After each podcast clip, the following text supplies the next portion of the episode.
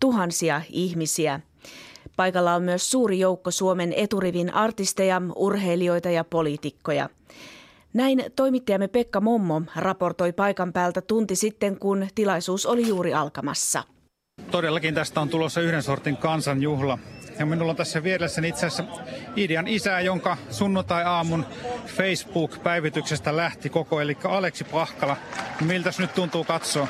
Ihan, ihan mieletöntä. Liikuttu oikein iso mies, koska niin kuin ollaan saatu, saatu niin kuin mieletön, mieletön homma suomalaisia rasismia vastaan näin nopealla ajalla liikkeelle. Ja, ja tota... Täällä on aika vaikuttava esiintyjälista. Täällä on puhetta ja laulua. Miten se on mahdollista saada tämmöinen esiintyjäkartti tämmöisen tilaisuuteen tämmöisellä näin lyhyellä ajalla? Ja siis kaikki on lähtenyt joko omasta aloitteesta tai sitten, sitten me ollaan pyydetty ja lähetty saman tien, että, että hyvän asian puolesta kaikki lähtee mukaan, kun pyydetään. Juuri äsken kuulin ihan viime hetken uutisia, että on tulossa melko arvovaltaisia tervehdyksiä myös tähän tilaisuuteen. Tasavallan presidentti Sauli Niinistö on lähettänyt meille virallisen terve, tervehdyksen, avajastervehdyksen ja sen jälkeen myös presidentti Halonen on, on lähettänyt tervehdyksensä ja, ja tota, se, se, on kyllä ihan mieletöntä ja osoittaa, että Suomi on, Suomi on hieno maa. Mielenilmauksia päätettiin järjestää sen jälkeen, kun perussuomalaisten kansanedustaja Olli Immonen julkaisi lauantain vastaisena yönä Facebookissa sotaisan tekstin monikulttuurisuutta vastaan. Kansalaistorin tapahtumia voi seurata Yle Uutisten verkkosivuilla osoitteessa yle.fi kautta uutiset. Ruotsin rannikolta löydetty sukellusvene on mitä suurimmalla todennäköisyydellä venäläinen. Asian vahvistavat sekä Ruotsin puolustusvoimat että venäläinen uutissivusto Lenta RUn haastattelemat asiantuntijat. Ruotsin puolustusvoimat kertoo analysoineensa uponneesta sukellusveneestä otetun videomateriaalin ja pitää nyt todennäköisenä, että kyseessä on venäläinen sukellusvene SOM. Se upposi toisen maailmansodan aikana vuonna 1916 törmättyään ruotsalaisalukseen. Ruotsin puolustusvoimat ei näe tarvetta aluksen tarkempaan tunnistamiseen teknisen analyysin avulla. Internetissä toimivan ruokapalveluyrityksensä myynyt turkkilaismies on jakanut yli 20 miljoonan euron edestä bonuksia työntekijöilleen. Jemek Sepeti Comin johtaja ja sen perustajiin kuuluva Nevzat Aidin maksoi jokaiselle työntekijälleen reilun 200 000 euron bonuksen. Saksalainen ruokapalvelujätti Delivery Hero osti turkkilaisen Jemek Sepeti.comin toukokuussa noin 530 miljoonalla eurolla.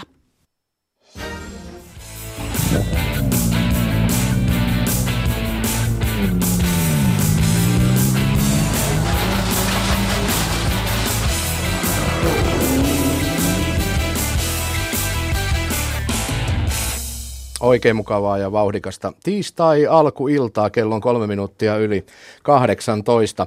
Ralli-ilta on ohjelma, jota kuuntelet. Tämä lähetys tulee Jyväskylästä maailman rallipääkaupungista tällä viikolla. Ja tämä lähetys kuuluu Yle Puheen taajuudella valtakunnallisesti sekä totta kai myös netin kautta ympäri maailman ja myös Radio Keski-Suomen taajuudella täällä Keski-Suomessa. Jussi Linruus on minun nimeni, yksin en tietenkään täällä ole, vaan kaverina juontaa ohjelmaa Riku Salminen, oikein hyvää iltaa. Hyvää Nuotti ilta. on kohdillaan heti alusta, että tästä otettiin se nyppy oikein ja ollaan mukana lähetyksessä. Ja kyllähän se itselläkin tämmöinen vähän niin kuin rupeaa se kytki luistamaan tässä silleen niin kuin oikealla tavalla, että pääsee rallitunnelmaan mukaan. Ja tosiaan perinteinen Ralli-ilta on siis käynnissä ja vieraita totta kai on studio täynnä ja aloitetaan ehkä sitä virallisemmasta päästä, eli kilpailujohtaja Kai Tarkiainen. Kuuluu vähän niin kuin ralli-illan kalustoon, niin kuin nämä kaikki satulatuolit ynnä muut täällä studiossa. Joo, mähän olen juurtunut tänne. Tämä on nyt jo ties kuinka mones vuosi peräkkäin. Ter- kiitoksia vaan kutsusta. Tervetuloa kerran. ja Joo. mukava, kun olet paikalla. Joo, kiitos. Niin täällä on aina mukava olla. Mm. Toinen kaitsu istuu vieressä. I on vaihtunut Jiiksi etunimen viimeisessä kirjaimena, mutta kaitsuksi sanotaan myös kartanlukija Kai Lindström. Tervetuloa. Kiitoksia, kiitos kutsusta. Oletko sinä ollut tässä tilaisuudessa? Aiemmin ralli-illassa? No itse asiassa ralli-illassa en ole ollut, mutta tota, noita tahkorikuhommia on muutamana vuonna ollut antaa viiltävää analyysiä siellä ralliradiossa sitten, mutta kiva olla täälläkin. Hyvä, tervetuloa. Kiitos.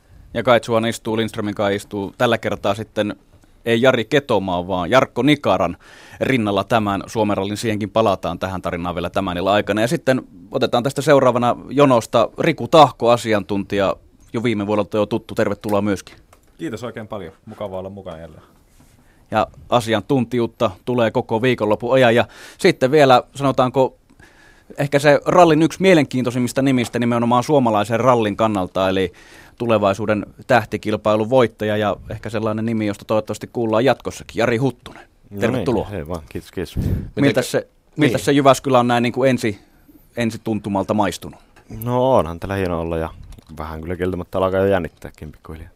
Miten se on erilaista valmistautua rallin, kun media on ehkä hivenen enemmän kiinnostunut sinusta kuin normaalisti ennen vaikkapa SM-ralli alkua?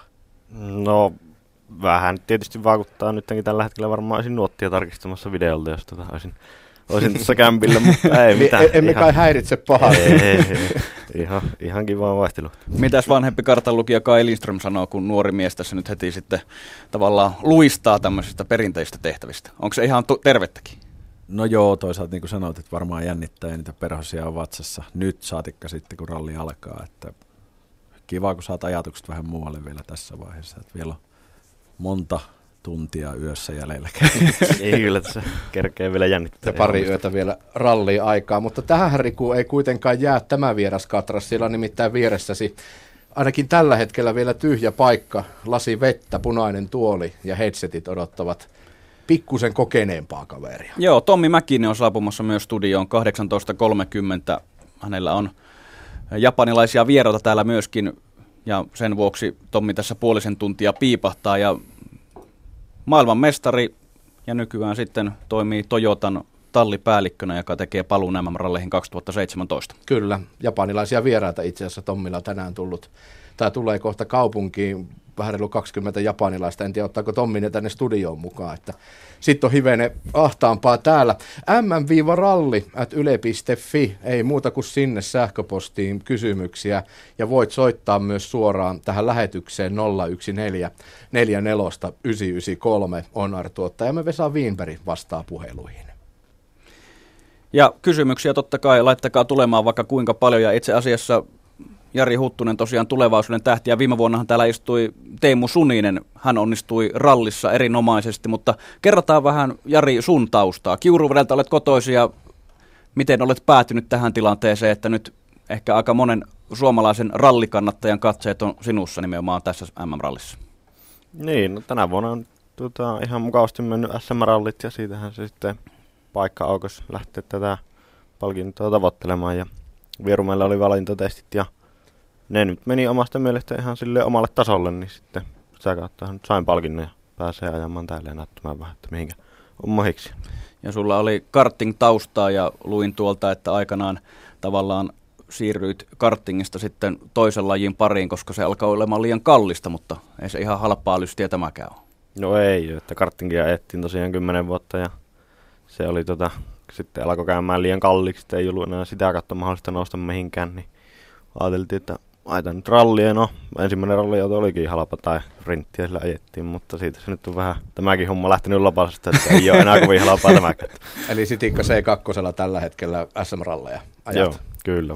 Ja se kun ajat SM-rallissa, niin se johti siihen, että olit mukana tässä tulevaisuuden tähti valinnassa. Siitä nähtiin lauantaina aika mielenkiintoinen TV-ohjelma, Riku jo tuossa vähän sivusi sitä, että mitä kaikkea se on. Mutta kerro vähän tarkemmin, että mitä, mitä kaikkea, mihin asioihin sillä kiinnitettiin huomiota ja mitä luulet, että miksi sinä olet juuri teistä kolmesta se, joka valittiin? No Kaitsuhan se nyt varmaan paremmin siihen osaa vastata, mutta tuota, tuota, tuota, siellähän kun mentiin, niin heti ekana iltana Lehtisen Jarmo istui kyytiin ja tehtiin nuottia ja se arvioi sitä ja samana iltana oli sitten psykologiset testit, mitä tehtiin siinä, mittasivat reaktioaikoja ja ilmeisesti miten korvia yli kestää painetta ja oppimiskykyä ja tämmöistä. Ja sitten seuraavana päivänä oli fysiikkatestejä, oli tuota, niin, lihaskunto ja sitten pitkäkestoista fysiikkaa, soututestiä ja sitten oli haastattelua Lontoon kielellä ja vähän suomellakin. Semmoista kaikkea. No Kai Tarkiainen, Suomen MM-ralli kilpailun johtaja, mutta oli tosiaan mukana tuossa valintaraadissa ja siellä TV-säkin vilahdit, kun esitit muun muassa tiukan englanninkielisen kysymyksen jollekin näistä herroilla. Mikä sinun näkemyksesi siitä on? Miksi kaveri on täällä mukana? Kaveri on täällä mukana, koska hän oli paras niistä, ketä sinä päivänä testattiin ja, ja tota, kyllä siellä oikeastaan niin sen, sen kauden aikana nähdyn ajosuoritteen lisäksi, niin tietysti vahvoina semmoisina tekijöinä, mitkä, mitkä niissä testeissä nousi esiin, niin oli, oli tota, nuotituksen hyvä taso jo tässä vaiheessa ja semmoinen omistautuminen siihen nuottitilanteeseen ja, ja kuulemma semmoinen niin hyvä näkemys siitä, että pystyy nuotin aikana kuvittelemaan itsensä siihen kilpailutilanteeseen, että mitä, mitä silloin oikeasti tapahtuu, että miten se nuotti pitää kirjoittaa. Ja, ja tota, erittäin vahva psykologinen profiili mun mielestä oli, oli ja muun, muun raadin mielestä myöskin, että siinä oli paljon samaa, mitä Sunisen Teemussa oli, että, että, tota, että ei, ei, niin kuin ura ei pitäisi tyssätä ainakaan siihen, ettei pää kestä. Niin, Teemu Soninen viime vuonna voitti oman luokkansa Jyväskylän MM-rallissa, vaikka kaatoi kerran, eikö näin, Riku, en nyt muista erikoiskoetta, missä... Joo, hi- joo himoksellahan ne meni nurin, mutta silti nousi niin. vielä viimeisenä päivänä silloin voittoon. Ja monta kokeneempaa kaveria jäi taakse, ja nimenomaan tässä Yle Areenastakin löytyvä, löytyvässä Motorsport Extran unelmana MM-ralli, niin sinä Jari kerrot, että että samalla lailla pitäisi mennä kuin Sunisella, ehkä jopa vähän paremmin. Mitä se tarkoittaa tähän ralliin lähdettäessä? No, niin, ainakin yritetään jättää ne rengasrikot ja kaatamiset pois siitä välistä. Niin siinähän se on hyvä parannus siitä. Se on ihan totta. Mites Kai Lindström itsekin, no oot istunut vähän kokeneempienkin kuskien, muun muassa Tommi Mäkisen rinnalla ja nyt sitten tosiaan Jari Ketomaa, Jarkko Nikara, Kimi Räikkönen muun muassa, niin mikä on niin kuin normaalisti sitten, kun nuoren kuskin kanssa esimerkiksi lähdet kisaa ajamaan, niin kartturin näkökulmasta, niin minkälaisia asioita ne on, kun opetellaan uutta, uutta reitistöä ja tavallaan uutta kisaa? No joo, siinä on hirveän tärkeää, että, että se niin kuin pipo kestää, niin kuin äsken puhuttiin, että siihen pitää jaksaa keskittyä siihen nuotittamiseen ja pitkiä pätkiä. MM-sarjassa parhaimmillaan jo lähellä 50 kilsaa olevia pätkiä, niin se ajatus ei saa karata siitä nuotista, koska sitten kun kilpurilla mennään, niin siellä ei iso virhettä saa olla, kun jotain tapahtuu. Että se tietysti on tärkeää ja sitten kun siihen kilpailuun lähdetään, kun into on mahdottomasti, että sitten oikeasti kunnioittaa sitä nuottia ja sen nuotin mukaan, eikä yritä kiirehtiä kovempaa kuin mitä se nuotti sanoo. Sinulla on ainakin henkilökohtaisesti kokemusta siitä, että saatat joutua ihan sanomaan kuljettajalle, että nyt oikeasti jotain vähän rauhallisemmin. Tuossa tuli sellainen tilanne esiin ennen lähetystä. No joo, se on, siitä on joku nettipätkäkin, että tota, sen verran tuo Jari, että oli helppo, kun Kaitsu kysyi sulta täydellisellä englannilla, mitä hän puhuu, että se olisi pitänyt olla joku noista rallitoimittajista, ulkolaista, jotka kysyy, niin sen jos ymmärrät, että ne kysyy ja vastaat siihen, niin se olisi ollut vielä vaikeampi. Sopiiko, että otetaan ensimmäinen sähköpostikysymys? Totta kai. Se on nimittäin Kai Tarkiaiselle. m-ralli at yle.fi on sähköpostiosoite puhelinnumero studioon 014 Ja Kai Tarkiaiselle tosiaan osoitettu kysymys. Miten voi olla, että pätkien lukumäärä tippuu joka vuosi ja kahteen kertaan ajettavien pätkien määrä lisääntyy, mutta passin hinta vaan pysyy samana tai nousee jopa? Viime vuoden reitti oli hyvä, kun torstainakin ajettiin pätkiä. En halua valittaa, mutta kysyn vaan. Joo, siihen torstain puuttumiseen tämän vuoden reitistä on ihan helppo ja yksinkertainen selitys. Eli tota, FIA muutti sääntöjä tälle vuodelle siten, että, että torstaina ei saa ajaa muuta kuin tämän yhden kaupunkierikoiskokeen. Ja, ja sen myötä sitten jouduttiin jättämään sitä torstaita muuten lyhyemmäksi. Ja, ja tota, se, se, oli niin kuin, se ei ollut meidän päätös. Me oltaisiin itse mielellään ajettu, ajettu torstaina enemmänkin. sunnuntaina haettiin viime vuonna kolme pätkää, eli siellä oli Ruuhimäki Power Stageina pariin kertaa ja sitten siinä välissä käytiin siellä myhin päässä, ää, mutta se, se jätettiin nyt sitten siihen, että tänä vuonna ajetaan pelkästään se myhinpää kahteen kertaan, koska kaikki ihmiset halus mennä sinne, missä ajetaan se Power Stage, niin ei ole mitään järkeä ajattaa sitten sitä toista pätkää siihen rinnalle, kun se ei tuntunut oikein ketään kiinnostavaa. Ja sitten tässä just itse asiassa Tahko Rikun kanssa puhuttiin tästä Power Stageista, joka oli viime vuonna siis Ruuhimäki. Aika nopea rypistys, joka on tänä vuonna siis testierikoiskoe, mutta Riku, sulla oli ihan hyvä mielipide siihen, että nyt myhimpää on parempi ratkaisu myös niin kuin Power Stage pätkäksi. N- niin, me, joo, ainakin mun mielipide, mitä käy, kun käytiin ajaa reitti läpi silloin, niin näyttäisi, tai Ruuhimäki nyt on tunnetusti ole kaik, kaikille aika tuttu ja lyhyt, nopea pätkä ja sen ison tieosuuden kaikki tulee lähestulkoon kaasupohjassa, niin siellä ei semmoisia semmoisia eroja saada aikaiseksi. Että varmaan myhimpää on se, että jos sikäli mikäli se ratkaisu jää sinne sunnuntaille ja sinne myhimpäähän, niin sen lisäksi, että ajetaan niistä Power Stagein pisteistä, niin se on aika kova, kova rypistys tavallaan, kun ajetaan myöskin sit kilpailun voitosta siellä haastavalla erikoiskokeella. Niin, mites Kai Lindström, onko sulla mielipidettä Ruuhimäki, Myhimpää, kuinka paljon ne eroavat toisistaan, kun taistellaan vielä niistä ylimääräisistä M-pisteistä? No totta kai ero, että tota, Ruuhimäki on oikeasti, oikeasti tuttu pätkä ja, ja siinä sitten erojen tekeminen niin ei ole niin helppoa ja, ja toi on vielä, Myhimpää on sellainen pätkä, että ei niinku tietä, että kaikki tulee maaliin. No ei tietenkään Ruuhimäissäkään, mutta se oli enemmän niin kuin mahdollista, että kaikki ajaa sen puhtaasti läpi, mutta mihin päässä saattaa tapahtua niin jo ekalla kerralla, saatikka sitten toisella kerralla.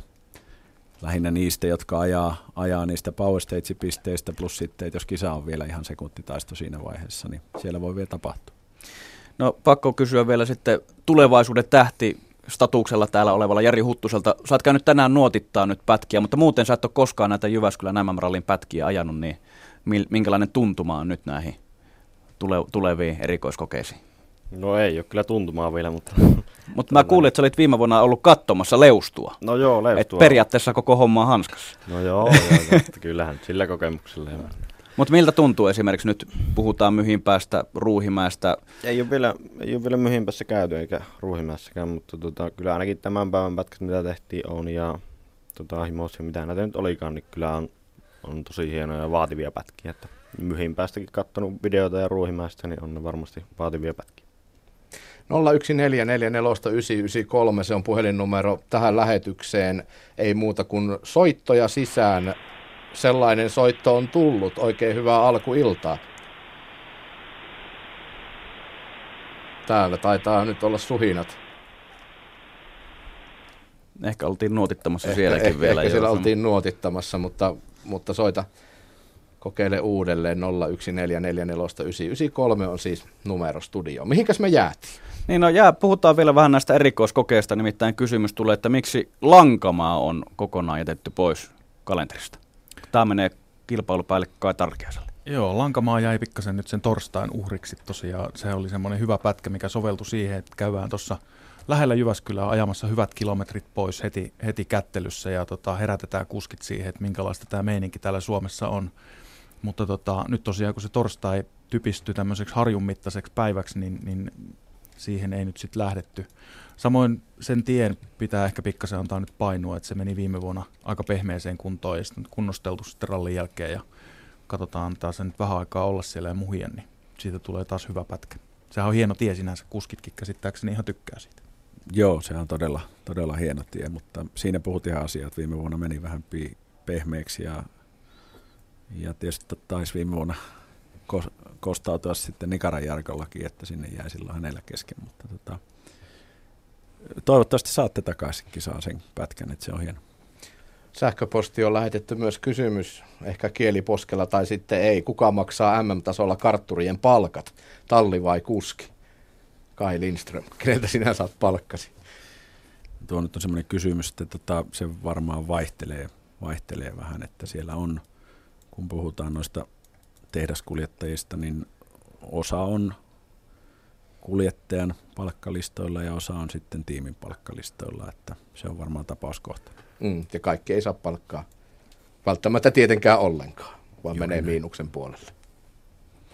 Itse asiassa voitaisiin ottaa tästä vielä, koska Kai Lindström tosiaan kartanlukijan ominaisuudessa tällä ralliillassa on vieraana ja ää, tosiaan Jari Ketomaan vieressä olet istunut tämän kauden, mutta nyt Jari Ketomaa on sitten silmävamman takia sivussa ja yhtäkkiä sitten tapahtui muutos ja Jarkko Nikara on nyt sitten puikoissa, niin täällä kysytään, Mikke kysyy, että miltä tuntuu Jarkko Nikaran ajotyyli sitten verrattuna Jari Ketomaahan ja täällä verrataan jopa Tommi Mäkiseen. Tätä, tietysti eilen, eilen päivänä eka kerran Jarkko Nikaran kyydissä istuneena, niin en nyt hirveän pitkään analyysiä voi antaa, mutta tota, Kyllä, kyllä tietysti ammattimiehiä on kaikki. Vaikea on verrata Tommia, Jaria, Jarkkoa, ketä tahansa, mutta niin kuin auto pysyy hanskassa, auto, mies vie autoa eikä auto vie miestä, että sille ihan niin kuin turvallisin mielin lähdetään, mutta niin kuin sanoin, tällä kokemuksella en vielä, vielä vastaa, että ehkä sitten kun sunnuntaina tullaan maaliin, niin katsotaan sitten. Kysytään sitten uudestaan. Riku Tahko. Niin, eikö äh, kuitenkin ole kyse siitä, että tässä ei haeta tavallaan mitään lisähaastetta tähän teidän viikonloppuun, että istutetaan outo mies oudon kuljettajan kartturiksi, vaan kyse on siitä, että tämä on ilmoitus, teknillinen asia, eli kun ilmoittaudutaan kilpailuun, niin sen jälkeen saa vaihtaa vain toisen yhden toisen kuljettajista, kyllä. ja nyt kun Jari on sairaana, niin sitten tavallaan saatiin vaihtaa vain kuljettajatilalle, niin sen takia nyt tämmöinen Joo, joo siitä ratkaisu. ja, ja tota, niin, niin pahalle kuin se Jarista varmaan tuntuukin ja, ja tota, tietysti tulee nyt tänne katsomaan ja mieluummin ajas, mutta tärkeämpi on nyt saada se näkö, näkökuntoa ja silmäkuntoa, että tiimi, tiimi on autot tänne toimittanut, ilmoittautunut ajat tiimipisteistä ja tässä vaiheessa, ennen kuin kisa alkaa, niin kuitenkin suurin osa kuluista on jo tullut ja ne joutuu maksamaan ne ja, ja sitten haluttiin toinen auto ajamaan ja, ja kun vaan yhden kuljettajan saa vaihtaa, niin sitten tota, Jarkko siihen tilalle löytyi ja, ja Jarkko joutuu nyt sitten minun ajamaan. Niin, metsäkoneen puikoista suoraan. Saa, kyllä. Tota, kokeillaan, saadaanko nyt puhelua tänne. Ja pieni maltti sitten, kiitoksia, että ihan heti sillä sekunnilla ette pääse kuitenkaan lähetykseen, kun soitatte, niin odotelkaa kiltisti hetki. Onko täällä? Halo, tervehdys. Olet ralli-illan suorassa lähetyksessä. Joo, ja tervehdys täältä etelän, etelästä. Äh,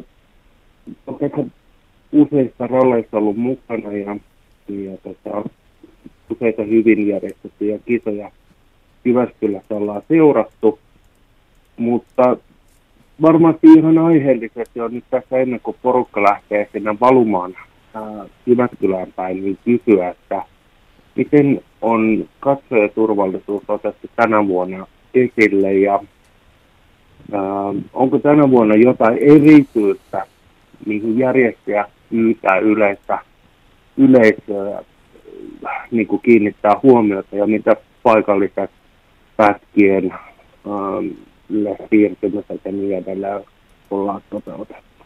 Tämmöinen kysymys. Niin, Kai Tarkiaiselle varmasti osoitettu Joo. kysymys. Joo, kyllä meillä tota, yleisöturvallisuusasiat on tänä vuonna hoidettu hyvin pitkälti samalla mallilla kuin mitä ne on tässä viime vuosinakin tehty. Eli tota, meillä kilpailun turvallisuuspäällikkö Pentti Kangas joukkoineen suunnittelee ne katselualueet, mitkä me saadaan sieltä paikallisilta maanomistajilta käyttöön. Suunnitellaan niille aluerajaukset, missä yleisö saa olla, missä ei saa olla ja keskustellaan tievarsiasukkaiden kanssa yleensäkin kaikista alueista ja niiden käyttämisestä pysäköintialueena ja, ja muuna vastaavana. Ja pyydetään yleisöä noudattamaan meidän järjestyksenvalvojien ohjeita, keskittämään oma oleskelunsa niille alueille, jotka yleisölle on osoitettu – pyydetään heitä kunnioittamaan niitä alueita, jotka me on merkitty yksityisalueeksi, joihin ei missään tapauksessa saa mennä. Tämä kaikki edesauttaa sitä, että, että ralli sujuu aikataulussaan, ralli sujuu kaikkien katsojien kannalta mukavasti ja turvallisesti ja saadaan ralli suimaan myöskin seuraavana vuonna, kun me käyttäydytään siellä pätkillä niiden pelisääntöjen mukaan, mitä paikallisten asukkaiden kanssa on sovittu, jolloin he mielellään toivottavat meidät tervetulleeksi sinne vielä seuraavanakin vuonna.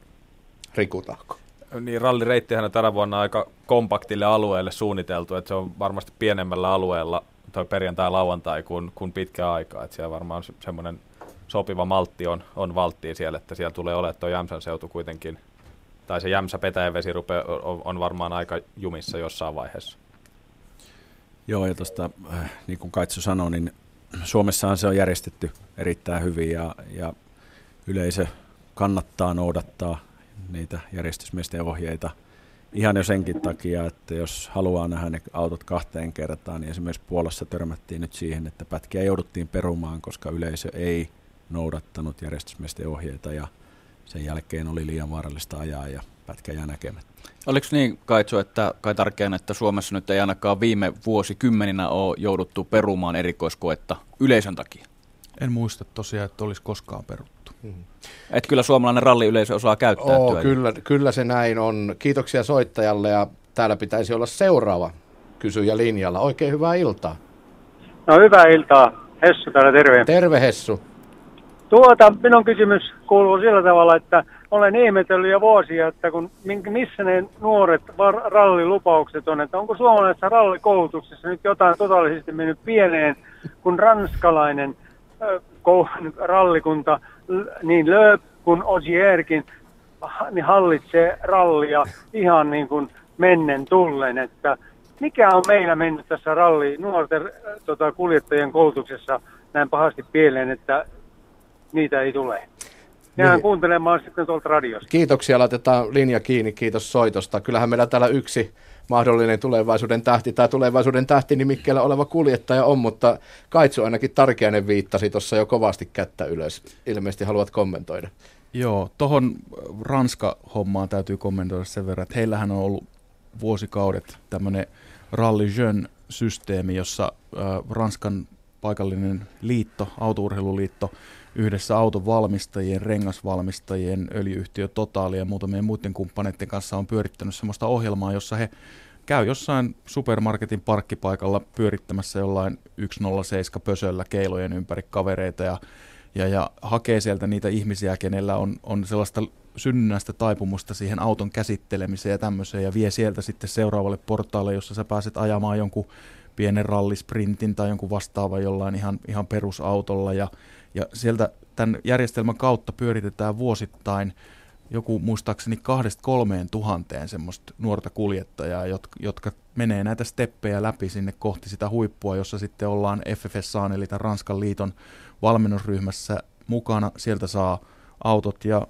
kypärät ja kalsareita myöten varmaan koko paketin ja sitten ei muuta kuin katsotaan, mihin pojilla rahkeet riittää. Ja tämän myllyn läpi on noussut niin Sebastian Loeb, Sebastian Ogier – Sebastian Lefebvre, on tulossa siellä. Erik Camilli, mm. ne on kaikki tämän jutun kasvattaja ja, ja se on hyvin, hyvin määrätietoista ja siihen uhrataan hirvittävästi rahaa ja resursseja, joita tietysti meillä Suomessa ei sen enempää varmasti yhteistyökumppaneilla kuin meillä varsinkaan liittona, niin ei, ei tämmöisiä resursseja mitenkään tule löytymään, mutta toki meilläkin on valmennusjärjestelmä olemassa ja Jari, Jari on muun muassa tämän meidän valmennusjärjestelmän puitteissa ollut ollut tässä jonkun aikaa jo ja osaa ehkä paremmin kertoa sit siitä, että minkälaista työtä siellä tehdään. Mm. Nyt tuli kiireinen mies, joka ei pysty olemaan tällä koko, koko iltaa paikan päällä. Tommi Mäkinen, terve. Terve. Miten menee?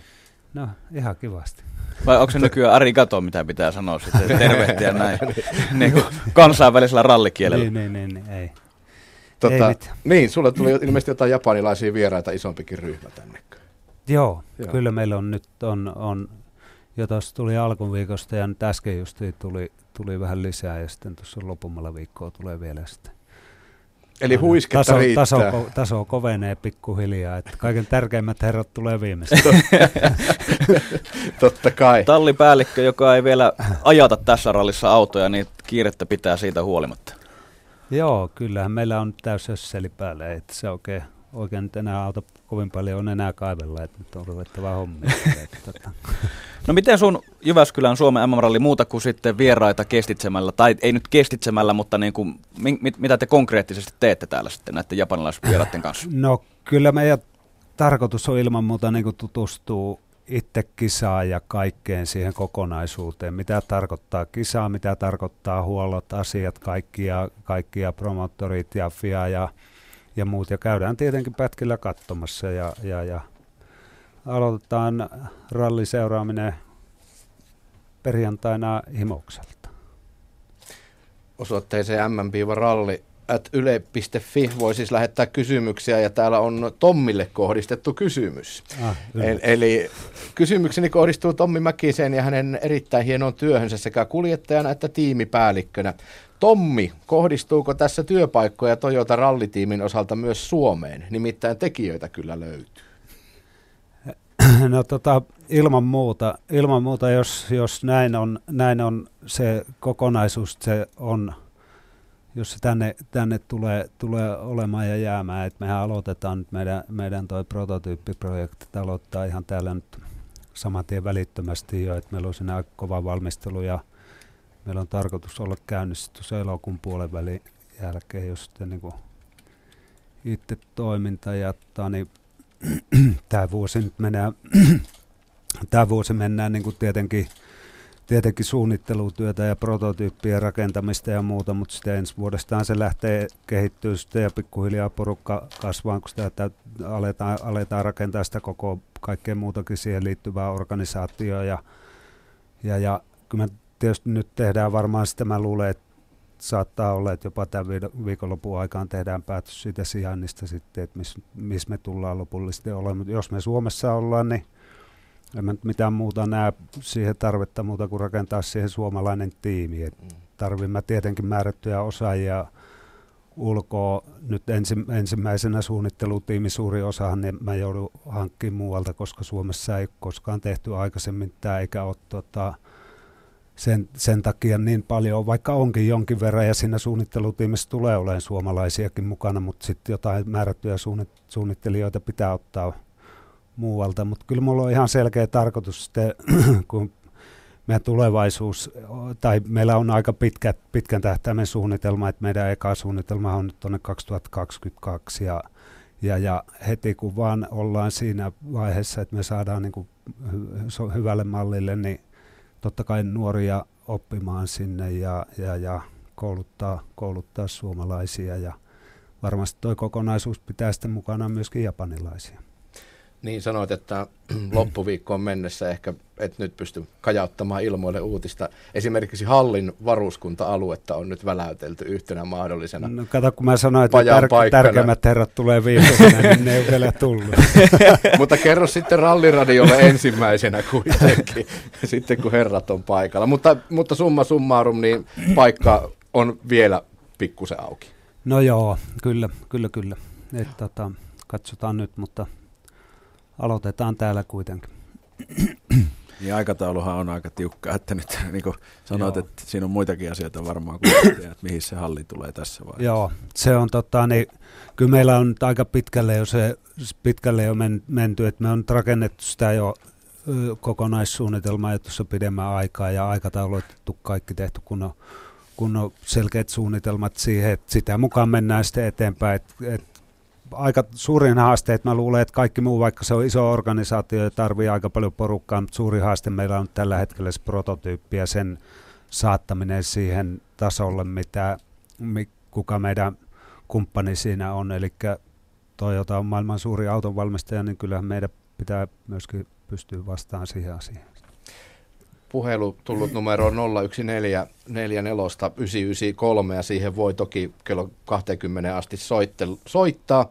Juuhan, sinulla on ilmeisesti Tommi Mäkiselle kysymys. Kyllä, että mil, mit, mitä ajattelit silloin vuonna 1998, kun tämä legendaarinen maailmanmestaruus tapahtui, kun Carlos Sainzin auto syttyi palamaan ja ei jaksanut työtää autoa ma- maaliin, ja mikä on paras muisto Jyväskylän Hyvä, kiitos Juhan. Kuuntele radion kautta vastaus. Laitetaan linja, linja kiinni. Siitä on nähty ainakin loistava, loistava, loistava kysymys. Joo, joo. joo, joo varsinkin joo. tämä Karloksen auto syttyi palaamaan. No mutta vastaa ole. Joo, eihän se mikä, tai se oli toisaalta se oli vähän semmoinen erikoinen viikonloppu muutenkin, että se, että niin, mä jouduin siinä vähän niin kuin mm, olosuhteiden uhriksi siinä omassa keskeyttämisessä ja niin se oli jo niin kuin tavallaan se oli kova paikka, koko vuosi oli ajettu MM ja mä olin MM johdossa siinä ja oli niin kuin mielestäni aika helppo paikka voittaa se, var, varmistaa se mestaruus ja se meinasi karata ja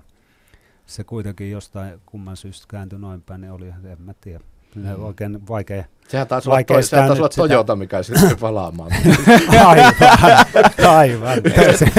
Et tuleeko nyt palovarmasti Toyotia? pannaan, pannaan paremmat sammuttimet. Niin.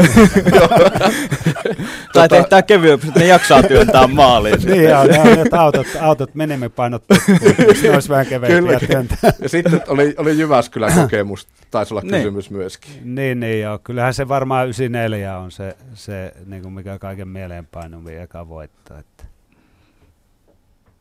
Pakko tässä Ounin pohja nyt, kun palaa, palaa vähän niin kuin tauon jälkeen rallireitistöön, niin sen verran mä tuossa tutkailin, niin Tommi Mäkisellä ainoastaan yhdet pohjaajat Ounin pohjassa, ja se oli vuonna 1995. Minkälainen suhde sulla on Ouninpohja erikoiskokeeseen?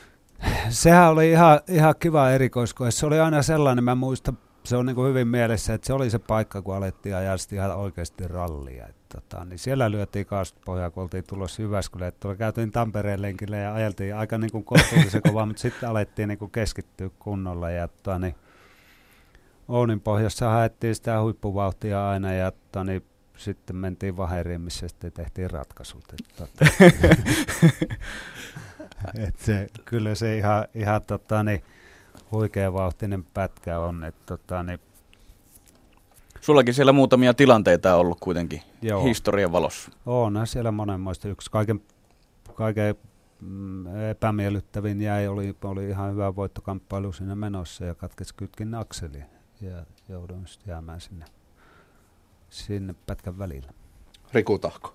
Ö, niin, miten jos mennään takaisin tähän Toyota-projektiin, niin nythän me ollaan nähty, saatu seurata kuitenkin YouTubesta ja muuten sosiaalisesta mediasta, että Toyota Motorsport on, on testannut Jariksesta tehtyä VRC-autoa, niin tuleeko tämä liittymään jotenkin teidän projektiin, tai onko se pohjana sille, mitä te tuutte tekemään, vai onko nämä kaksi ihan, ihan erillistä projektia? No me, me keskustellaan nyt siitä koko ajan, että mitä, tani, mitä se tarkoittaa, mutta tämä 2015 vuoden auto on joka tapauksessa niin erilainen, että siinä ei hirveän paljon edes ole käytettäviä asioita. Se käytännössä tarkoittaa uuden moottorin, uuden voimansiirron, uuden, uuden aerodynamiikan, jousituksen – kaikki, että siinä ei periaatteessa kovin paljon sitä vanhasta autosta edes jää jäljelle, että siitä me nyt käydään läpi, mutta totta kai jotain määrättyjä, määrättyjä asioita, jos me pystytään niitä käyttämään ja hyödyntää jo tehtyjä töitä, niin totta kai se niin kuin edesauttaa sitä projektia, menee nopeammin maaliin ja, ja, ja tämmöiset kaikki tärkeä, tärkeä, tärkeät seikat, moottori, moottori ja voimasiirtojen tällaisen, kun ne, ne on jo niin kuin tehty jossain, jossain päivipiirustukset näistä, että ne on yhteensopivia niin voimansiirron valmistajien kanssa ja muuta, että ne, ne niin kuin auttaa tavallaan kaikkien työtä, että siitä nyt me käydään keskustelua. Miten Tommi, kun äsken puhuttiin tuosta tallin mahdollista sijoituspaikasta ja suomalaisesta henkilökunnasta, miten se henkilökunta sitten sinne autojen sisään, kuljettajat, onko Onko täällä ketään Tuossa, tuossa on kaksi aika taitavaa. tota, no niin, Mä lähteä kartturiksi ihan kummalle vaan. Joo, kyllä, täällä on yksi kokenut kartturikin mukaan. En mäkin jotakin ei, voi tehdä. Mutta tota... Kyllä tämä porukka sille näyttää, että kyllähän tälläkin porukalla varmaan jo aika kovaa saa. eli, eli, eli 2017 ei tehdä enää ralliradiota. Sitten vuorella arvollekin tiedoksi, me ollaan Toyota hommissa siinä. Mutta tota, ihan, ihan totta puhuen, niin ainakin Esa-Pekka Lappinimi on mainittu muistaakseni näissä yhteyksissä. Öö, joo, tota, se, se jäi se kuljettaja, kuljettaja katteleminen mun harteille kyllä siinä ja, ja, ja kyllä mä haastattelen kaikki, kaikkia ja tutkin mahdollisimman, mahdollisimman huolellisesti se asia, että mitä se tarkoittaa tulevaisuudessa ja tar- tarkoitus, mä, mä tiedän sen, että me ei tulla voittamaan yhtään rallia, jos ei meillä ole hyviä kuljettajia, vaikka mm. me teet kuin hyvä auto ja kaikki muut, niin ilman, ilman hyviä kuljettajia ei, ei onnistu. Mutta niitä on nyt täällä Jyväskylässä tänä viikonloppuna, niin varmaan myöskin tämä osa-alue täyttää sun viikonloppuna. Joo, kyllä tota, niin mulla ilman muuta on tarkoitus nyt käydä läpi ainakin ja haastatella heidän nykyistä, nykykuljettajien managereita ja, ja, ja kartoittaa tilannetta, että mikä on 2017 vuoden, koska useat kuljettajat tekevät pitkäaikaisia sopimuksia ja se tietenkin joitain, joitain kuljettajia sitten automaattisesti jättää pois sitä mahdollisuudesta. Kohdistuuko nyt, kun mietitään, että tämä on kuitenkin aika pitkä projekti, niin kuin sanoit, 2017 jopa 2022 vuoteen asti on, on niin kuin tehty jo aikajanaa, niin silloinhan varmaan, varmaan katseet kohdistuu myöskin näihin pienempiin luokkiin, just VRC3 ja etuveto Drive DMAC-luokkaan ja näihin oikeasti tosi nuoriin kuskiin vielä, että siellä varmasti, ei, vaikka ei, ei välttämättä ajotaidollisesti ole vielä siellä parrasvaloissa tässä niin kuin isolle yleisölle, mutta sieltä pystyy nappailemaan hyviä persoonia ja terveitä päitä tavallaan sieltäkin, ja kenellä olisi sitten mahdollisuus kehittää itsensä sinne. Joo, kyllä se ilman muuta on ta- tarkoitus. Meillähän on jo tällä hetkellä, me, me aloitettiin sellainen Toyota kanssa sellainen juniorikoulutusprojekti, että, että tarkoituksena siihen niin löytää Japanista yksi paikallinen kuljettaja ja mennä heidän kanssa, niin tehdään, tehdään kahden lupaavan kuljettajan kanssa sitä yhteistyötä. Ja, ja, ja kyllä me, meillä projektissa on niin mukana myöskin tämmöinen kuin R5-auto, mikä on sitten tästä seuraava alaspäin VRC-autosta ja, ja mahdollisesti myöskin sitten äh, vielä R2 tämmöinen vielä sitten aloittelijoiden, että me, me on puhuttu siitä ihan selkeästi semmoista koulutusohjelmasta ja pyritään, pyritään siihen niin kuin laittaa niin, niin, paljon, niin paljon voimia kuin ikinä pystytään, että kyllä me seurataan myöskin tulevaisuutta. No tässä Hessu, yksi soittajista jo tässä huolehti tavallaan sitä Suomen rallimenestyksestä ja 2002 taitaa olla tullut, tullut se edellinen maailmanmestaruuskin, niin onko sulla tavallaan, sä huolissa Suomen rallin tilasta ja onko tavallaan niin kuin, että sinne otetaan just näitä suomalaisia kuskeja myöskin kasvamaan, koska myös tallipäällikkö on suomalainen? En mä sitä huolissaan missään tapauksessa. Ainahan se on käynyt sellaista aaltoliikettä, että välillä menee aina joitain aikoja ja joitain aikoja, ettei ei niinku just satu onnistuu eikä löytyy just oikeaan osoitteeseen oikeat miehet ja se on niin jatkuva samalla lailla kuin se on niin auton valmistajien kanssa, että välillä on enempiä ja välillä on vähempiä ja nyt on ollut pitkään aika huonot ajat kuljettajan markkinoilla, mutta jos mä menen vaikka 2017 vuoteen, niin siellä on silloin jo paikkoja selkeästi paljon enempiä. Jos mennään siihen vielä säännöt, jos menee, että, kolme autoa tullaan, tullaan ottamaan pisteissä, merkkipisteissä huomioon, niin silloin se tarkoittaa niin kuin ihan, ihan selkeästi sitä kuljettajamäärän lisäystä. Ja mä näkisin se ongelman siinä, että kaikille huipputiimeille niin kyllä kaikki joutuu, joudutaan tekemään töitä ja kattelee uusia kuljettajia. Niitä vaan ei ole tällä hetkellä niin paljon. Että kyllä siihen pitää keskittyä huolellisesti. Mitäs Kai Lindström, kokenut kartanlukija, sinä katselet ja kuuntelet kiinnostuneen näköisiä, minkälaisia ajatuksia Tommi no, tarina. Se, asiaa se puhuu. näin, näin Kerrankin. Mutta siihen, just siihen Hessu-hommaan, että ei meillä hirveän huono tilanne tällä hetkellä ole, että onhan siellä isossa luokassakin kuitenkin suomalaisia ja sitten on nyt esimerkiksi VRC 2 niin on hyvin mielenkiintoinen tällä hetkellä suomalaisittain ja ei sinne vaan ei sinne Lahe suurmäkeekään ihan kylmiltään mene ukot, että sinne pitää pienten luokkien ja pienten hyppyrimäkien kautta nousta. Tässä on vähän sama tilanne, että kyllä se on tulossa, mutta tällä hetkellä nyt se joo, joo, kyllä se, on kapea. Kyllä se tarvii sitä niin kuin, ja jatkuvaa, jatkuvaa selkeää niin kuin keskittymistä siihen. Ja varmaan niin kuin just mistä me on puhuttu, että me, me tehtäisiin niin kuin ihan selkeä semmoinen hyvä prokkis siihen, että siihen saadaan niin kuin kunnolla voimia ja sitä kautta niin kuin koulutettu itselle kuljettaja. Niin periaatteessa kuitenkin tänäkin viikonloppuna täällä, niin, tai tulevana viikonloppuna, niin on ihan täydet mahdollisuudet siitä, että meillä on suomalaisvoittaja jokaisessa luokassa. Että Kyllä. Jos näin käy, niin mm. yhtäkkiä meillä on aika hyvä tilanne sitten jo maanantai-aamuna, että se voi muuttua aika nopeastikin. Täytyy lähteä rakentamaan noita sopimuspapereita. niin. Kai Tarkiainen. Joo. Tommi, teillä on Toyotalla nyt ei ole siellä Kamilli ja Suninen niin kuin junnuina mukana ajamassa kahta eri sarjaa tuossa MMn ohella, niin onko heillä nyt tässä sun uudessa Toyota-kuviossa jonkinnäköinen jalansija jo olemassa? No mä en siihen nyt vielä ihan pysty sanoa se enempää, että se ei ole tavallaan niin kuin meidän projektia, että se on tonne, tonne ne, on, ne on tehnyt niin kuin sen, se projekti on tuolla Saksan päässä TMG kanssa sovittua asiaa ja mä en ole tällä hetkellä ihan siitä, siitä että me ei ole niin paljon sitä, sitä nyt sitten, että se on tavallaan niin kuin heidän oma projekti ja, ja, ja että miten se nyt etenee ja, ja meidän, meidän pitää se asia ottaa esille jossain puhelimitse tullut kysymys Tommille, tai anteeksi ikkunan kautta. Tommi, millainen kuski on Thierry Neuville? Etkö sinä ja Kai ajaneet hänen kanssaan Suomessa lumella?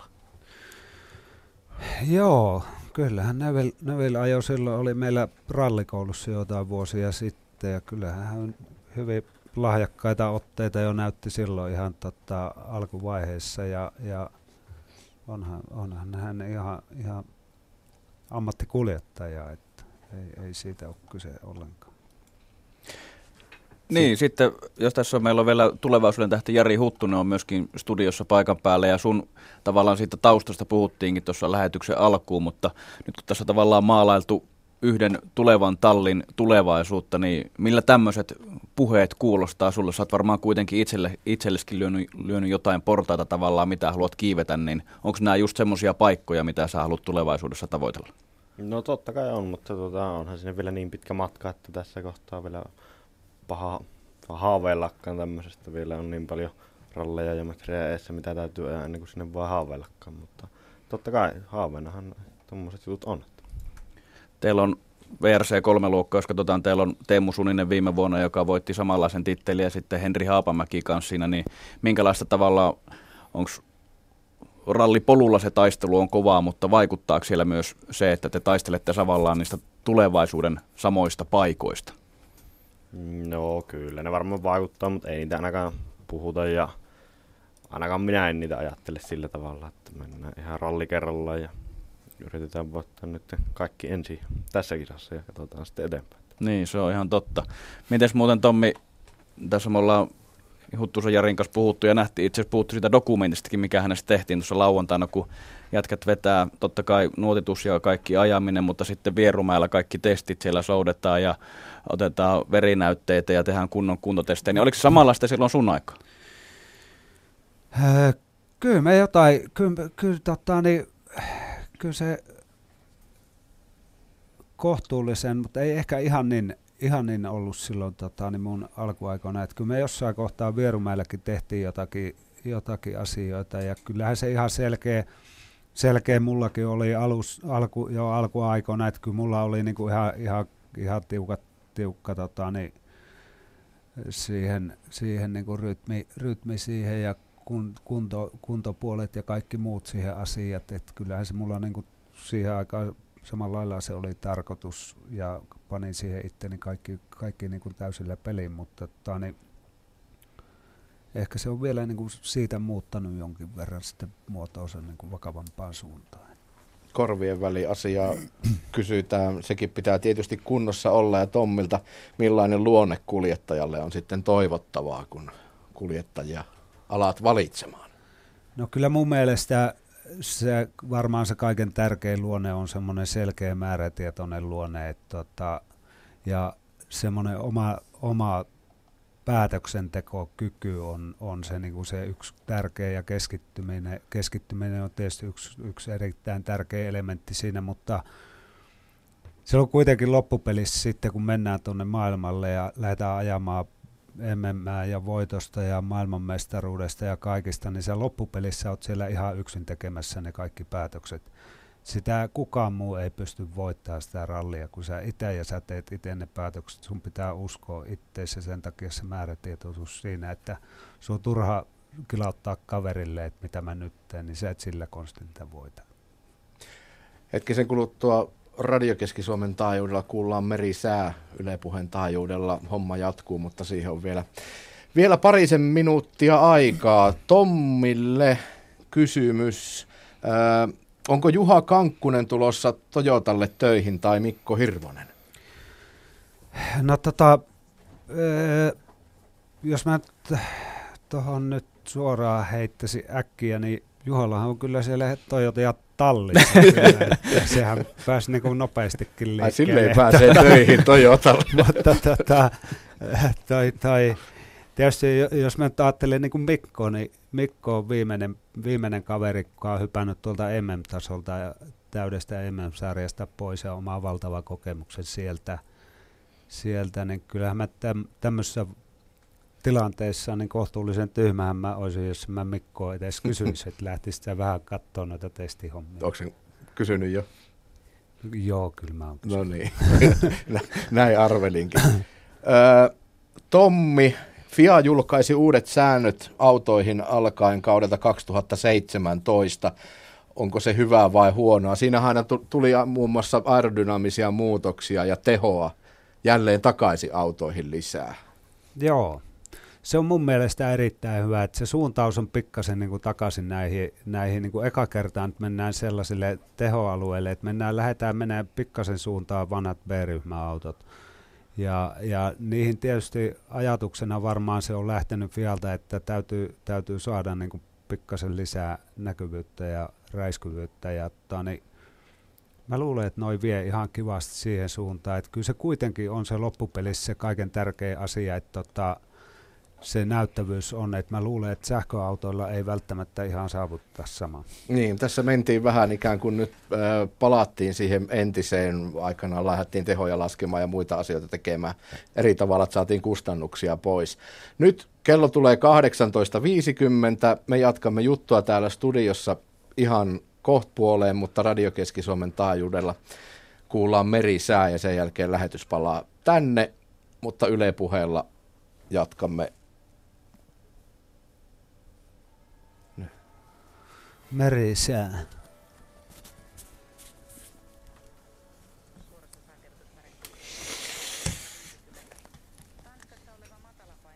Joku meni pimeäksi. Lähetys jatkuu siis Yle puheella, vaikka eri kanavan lähetys kuuluukin toistaiseksi korvissa. Riku Tahko, sinulla oli jotain jatkettavaa.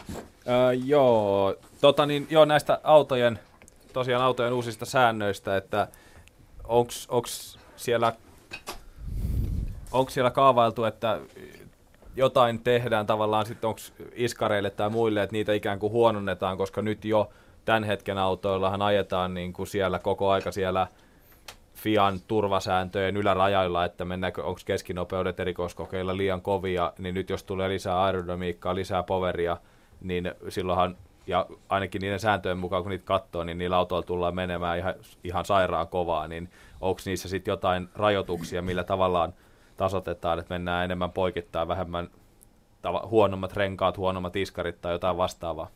Ei, ei ole siihen puoleen kyllä niin kuin, onneksi lähet, lähdetty niin kuin kehityksessä menee taaksepäin. Että kyllä se tarkoitus on niin kuin ollut, ollut autojen suorituskykyä ja näyttävyyttä saada lisää siihen. Että tota, se aerodynaaminen vaikutus tuolla aerodynamiikkapaketilla, niin siinä on tietysti määrättyjä sellaisia asioita, mitkä niin kuin, tavallaan niin kuin, muotoilee sen sillä että sitä ei niin kuin, suoraan saisi sitä aerodynamiikkaa, niin kuin, mutta kyllähän sitä varmaan tulee, tulee sitä kuitenkin lisää sitä, se tulee varmasti lisäämään sitä, mutta jos johtuen sitä, että autot levenee, niihin, niihin tulee 55 milliä lisää leveyttä. Tuleeko sitten tiedä, onko Tarkiainen, tiedätkö sä, että on, tuleeko siitä ongelma Fian kanssa jossain vaiheessa, että tuleeko Ounin pohjaa shikaanit takaisin, että joudutaan ottaa keskinopeuksia alas? No se keskinopeussääntö sinänsä on poistunut, että sitä ei ole enää, enää ollut useampaan vuoteen, että sen suhteen meillä ei ole mitään ongelmaa, mutta ää, jos nyt ensin, jos sanon niin rallifanina, niin ne uudet autothan näyttää tosi hyvältä ja, ja mun mielestä ne on niin kuin siinä mielessä menossa oikeaan suuntaan, että niistä tulee paljon räväkämän näköisiä ja ehkä enemmän kilpa-automaisia kuin nämä nykyiset. Mutta sitten taas jos kilpailu järjestää hatun vaihdan päähän, niin voin sanoa, että pikkasen hirvittää, koska erityisesti kaaren nopeudet tulee nousemaan varmasti aika paljon näissä uusissa autoissa.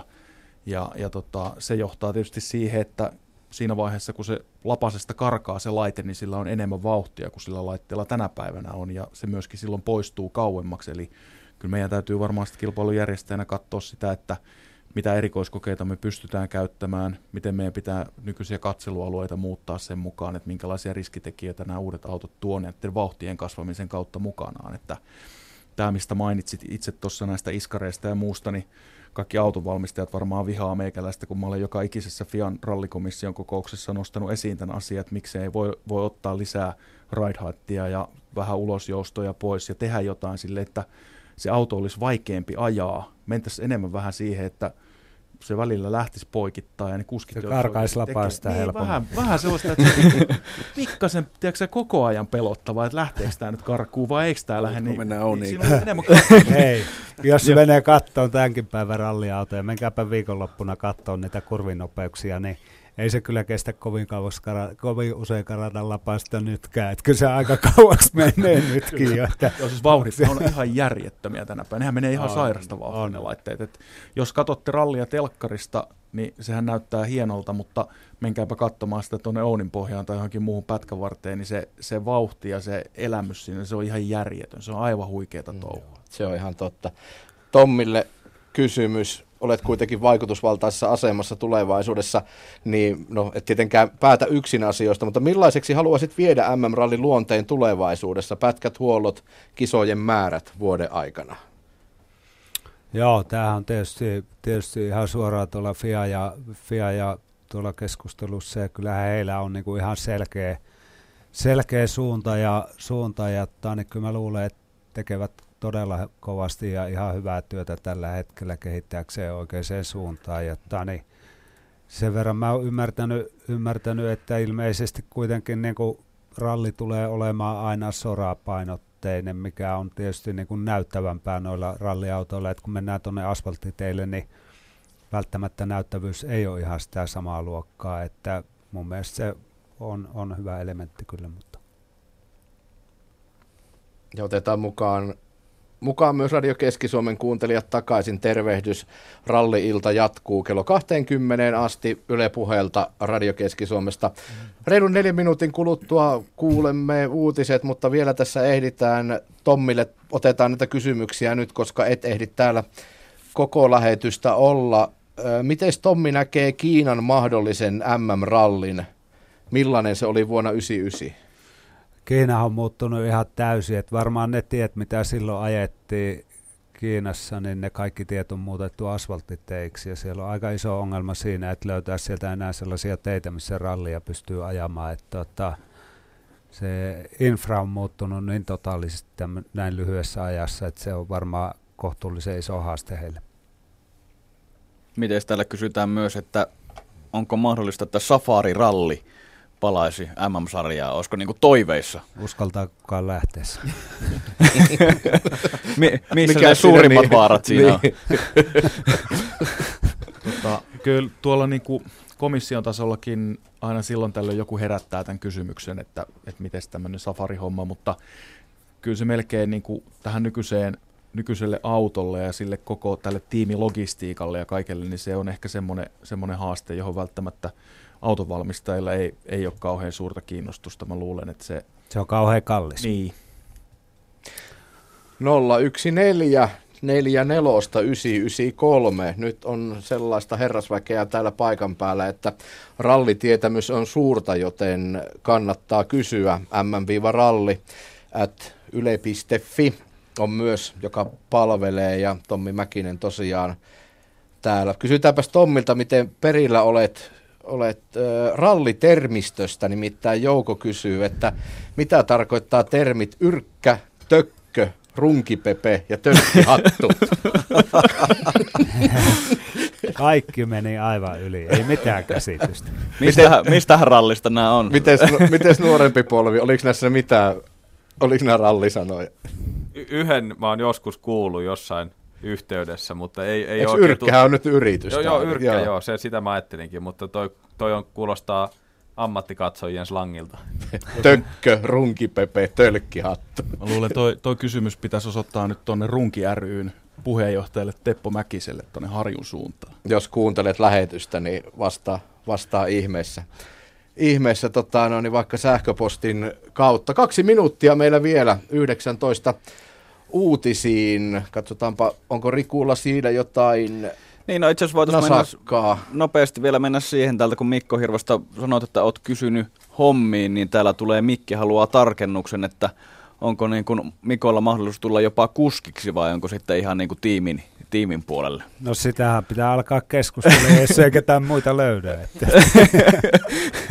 ei vaan, ei vaan tota, se, mistäpä sitä, niin koskaan, koskaan tulevaisuutta tietää, että on, onhan näitä palaamisia nähty monen muunkin kuljettajan osalta. Että tota, niin on se löyppikin vielä siellä jossain vielä. Juu, juu, juu kyllä, kyllä. Että ei, ei kyllä Mikko, Mikko on vielä niin ihan täys, täydessä ajoiskussa. Ettei se taitaa sitä vähän poltellakin, se nyt, eikö se nytkin ollut jossain ajamassa jotain safa, joo, aavikkoa? Joo, joo, oli aavikkoa ja Dakaria lähes. Kauan pysynyt kotona sekä. Ei malta olla ratista pois. Täällä tota, nyt, nyt saa olla semmoista oikeaa tilastotietämystä ja muistamosta, kun Jouko kyselee jo toistamiseen, että kuka ajoi Vaherin pohjat vuonna 85. ei taida löytyä ei, tähän ei väliin. Ei varmaan. hetki. Kai Tarkiainen tarkastaa internetin uumenista 45 sekuntia ja sitten kello on 19. Kuuntelemme kolmen minuutin uutiset siinä vaiheessa. Pystyykö Kaitsu vastaamaan nopeasti, että mihinkä se turvakopteri on kadonnut, kun ei ole näkynyt muutamaan vuoteen? turvakopteri on kadonnut tuota, niin kansainvälisen autoliiton FIAan budjettikaaukseen. Ei, ei siellä budjettikaaosta ole, mutta he, he on tehnyt erilaisia valintoja sen mukaan, että mihin MM-sarjassa nyt tällä hetkellä taloudelliset iskut panostetaan ja, ja turvakopteri on näissä kuvioissa jätetty pois. Sitä käytetään joissakin kisoissa, joissa sille on enemmän käyttöä. Kiitoksia. Me palaamme ääneen kolmen minuutin kuluttua, nimittäin nyt kello tulee 19. On Yle Uutisten aika.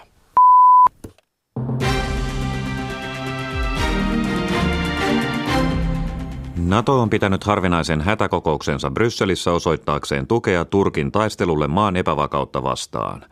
Naton pääsihteeri Jens Stoltenberg kertoi, että kokouksessa Turkin edustaja oli kertonut Turkin toimista. And we heard from the Turkey uh, representative what measures, uh, what measures it is uh, taking. All allies stand in solidarity with uh, Turkey. Kaikki Naton jäsenet tukevat Turkkia, tuomitsemme terroriiskut ja otamme osaa Syrytsin iskussa ja muissa iskuissa kuolleiden omaisten suruun, Stoltenberg sanoi.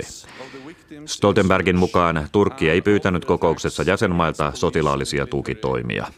Stoltenberg sanoi, että Natolla ei ole tekemistä Turkin rajalle suunnitellun isistä vapaan, vapaan alueen kanssa, vaan se on Yhdysvaltain ja Turkin kahdenvälinen hanke. Libyan syrjäytetyn diktaattorin Muammar Gaddafin pojalle on langetettu kuolemantuomio. Libyalainen oikeusistuin tuomitsi Saif al-Islam Gaddafin kuolemaan vuoden 2011 kansannousun aikana tehdyistä rikoksista. Kansainvälinen rikostuomioistuin ICC on vaatinut Libyaa luovuttamaan Saif al-Islam Gaddafin, sillä sen mielestä Libya ei kykene takaamaan oikeudenmukaista oikeudenkäyntiä. Vanhojen osakeasuntojen hinnat laskivat huhti-kesäkuussa vuoden takaisesta. Tilastokeskuksen mukaan laskua kertyi 0,9 prosenttia. Alkuvuodesta vanhojen asuntojen hinnat kuitenkin nousivat hieman ja sitä kertyi kaikkiaan 0,8 prosenttia. Pääkaupunkiseudulla hinnat nousivat 0,3 prosenttia, muualla Suomessa 1,2 prosenttia. Vanhan osakehuoneiston keskimääräinen neliöhinta oli koko maassa noin 2300 euroa ja pääkaupunkiseudulla reilut 3500 euroa. Maan länsiosassa vaihtelevaa pilvisyyttä ja sadekuuroja päivällä lähinnä alueen pohjoisosassa. Yölämpötila on 9 ja 13, päivälämpötila 17 ja 21 asteen välillä.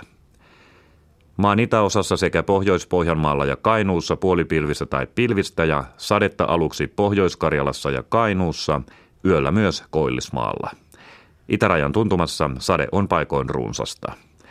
Aamulla uusi sadealue saapuu maan itäosaan ja liikkuu päivän aikana pohjoiseen. Yölämpötila 10-15, päivälämpötila 15-20 astetta. Lapissa puolipilvistä tai pilvistä ja kaakosta alkaen sadetta, joka on Itä-Lapissa paikoin runsasta. Yölämpötila 9 ja 13, päivälämpötila 13 ja 19 asteen välillä.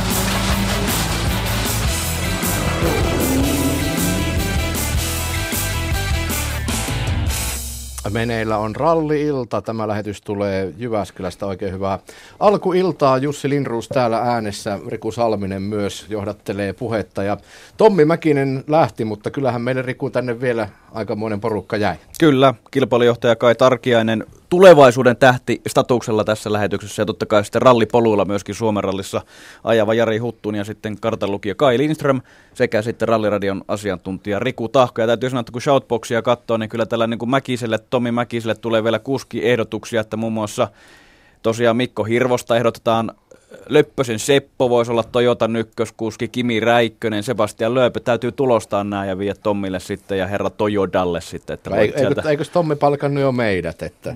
Niin, no joo, se on. Mutta kakkostalli. Joo, tota, no niin Kaitsu itse asiassa selvitti tuo äskeisen vaheridilemmaa ja se oli kompa.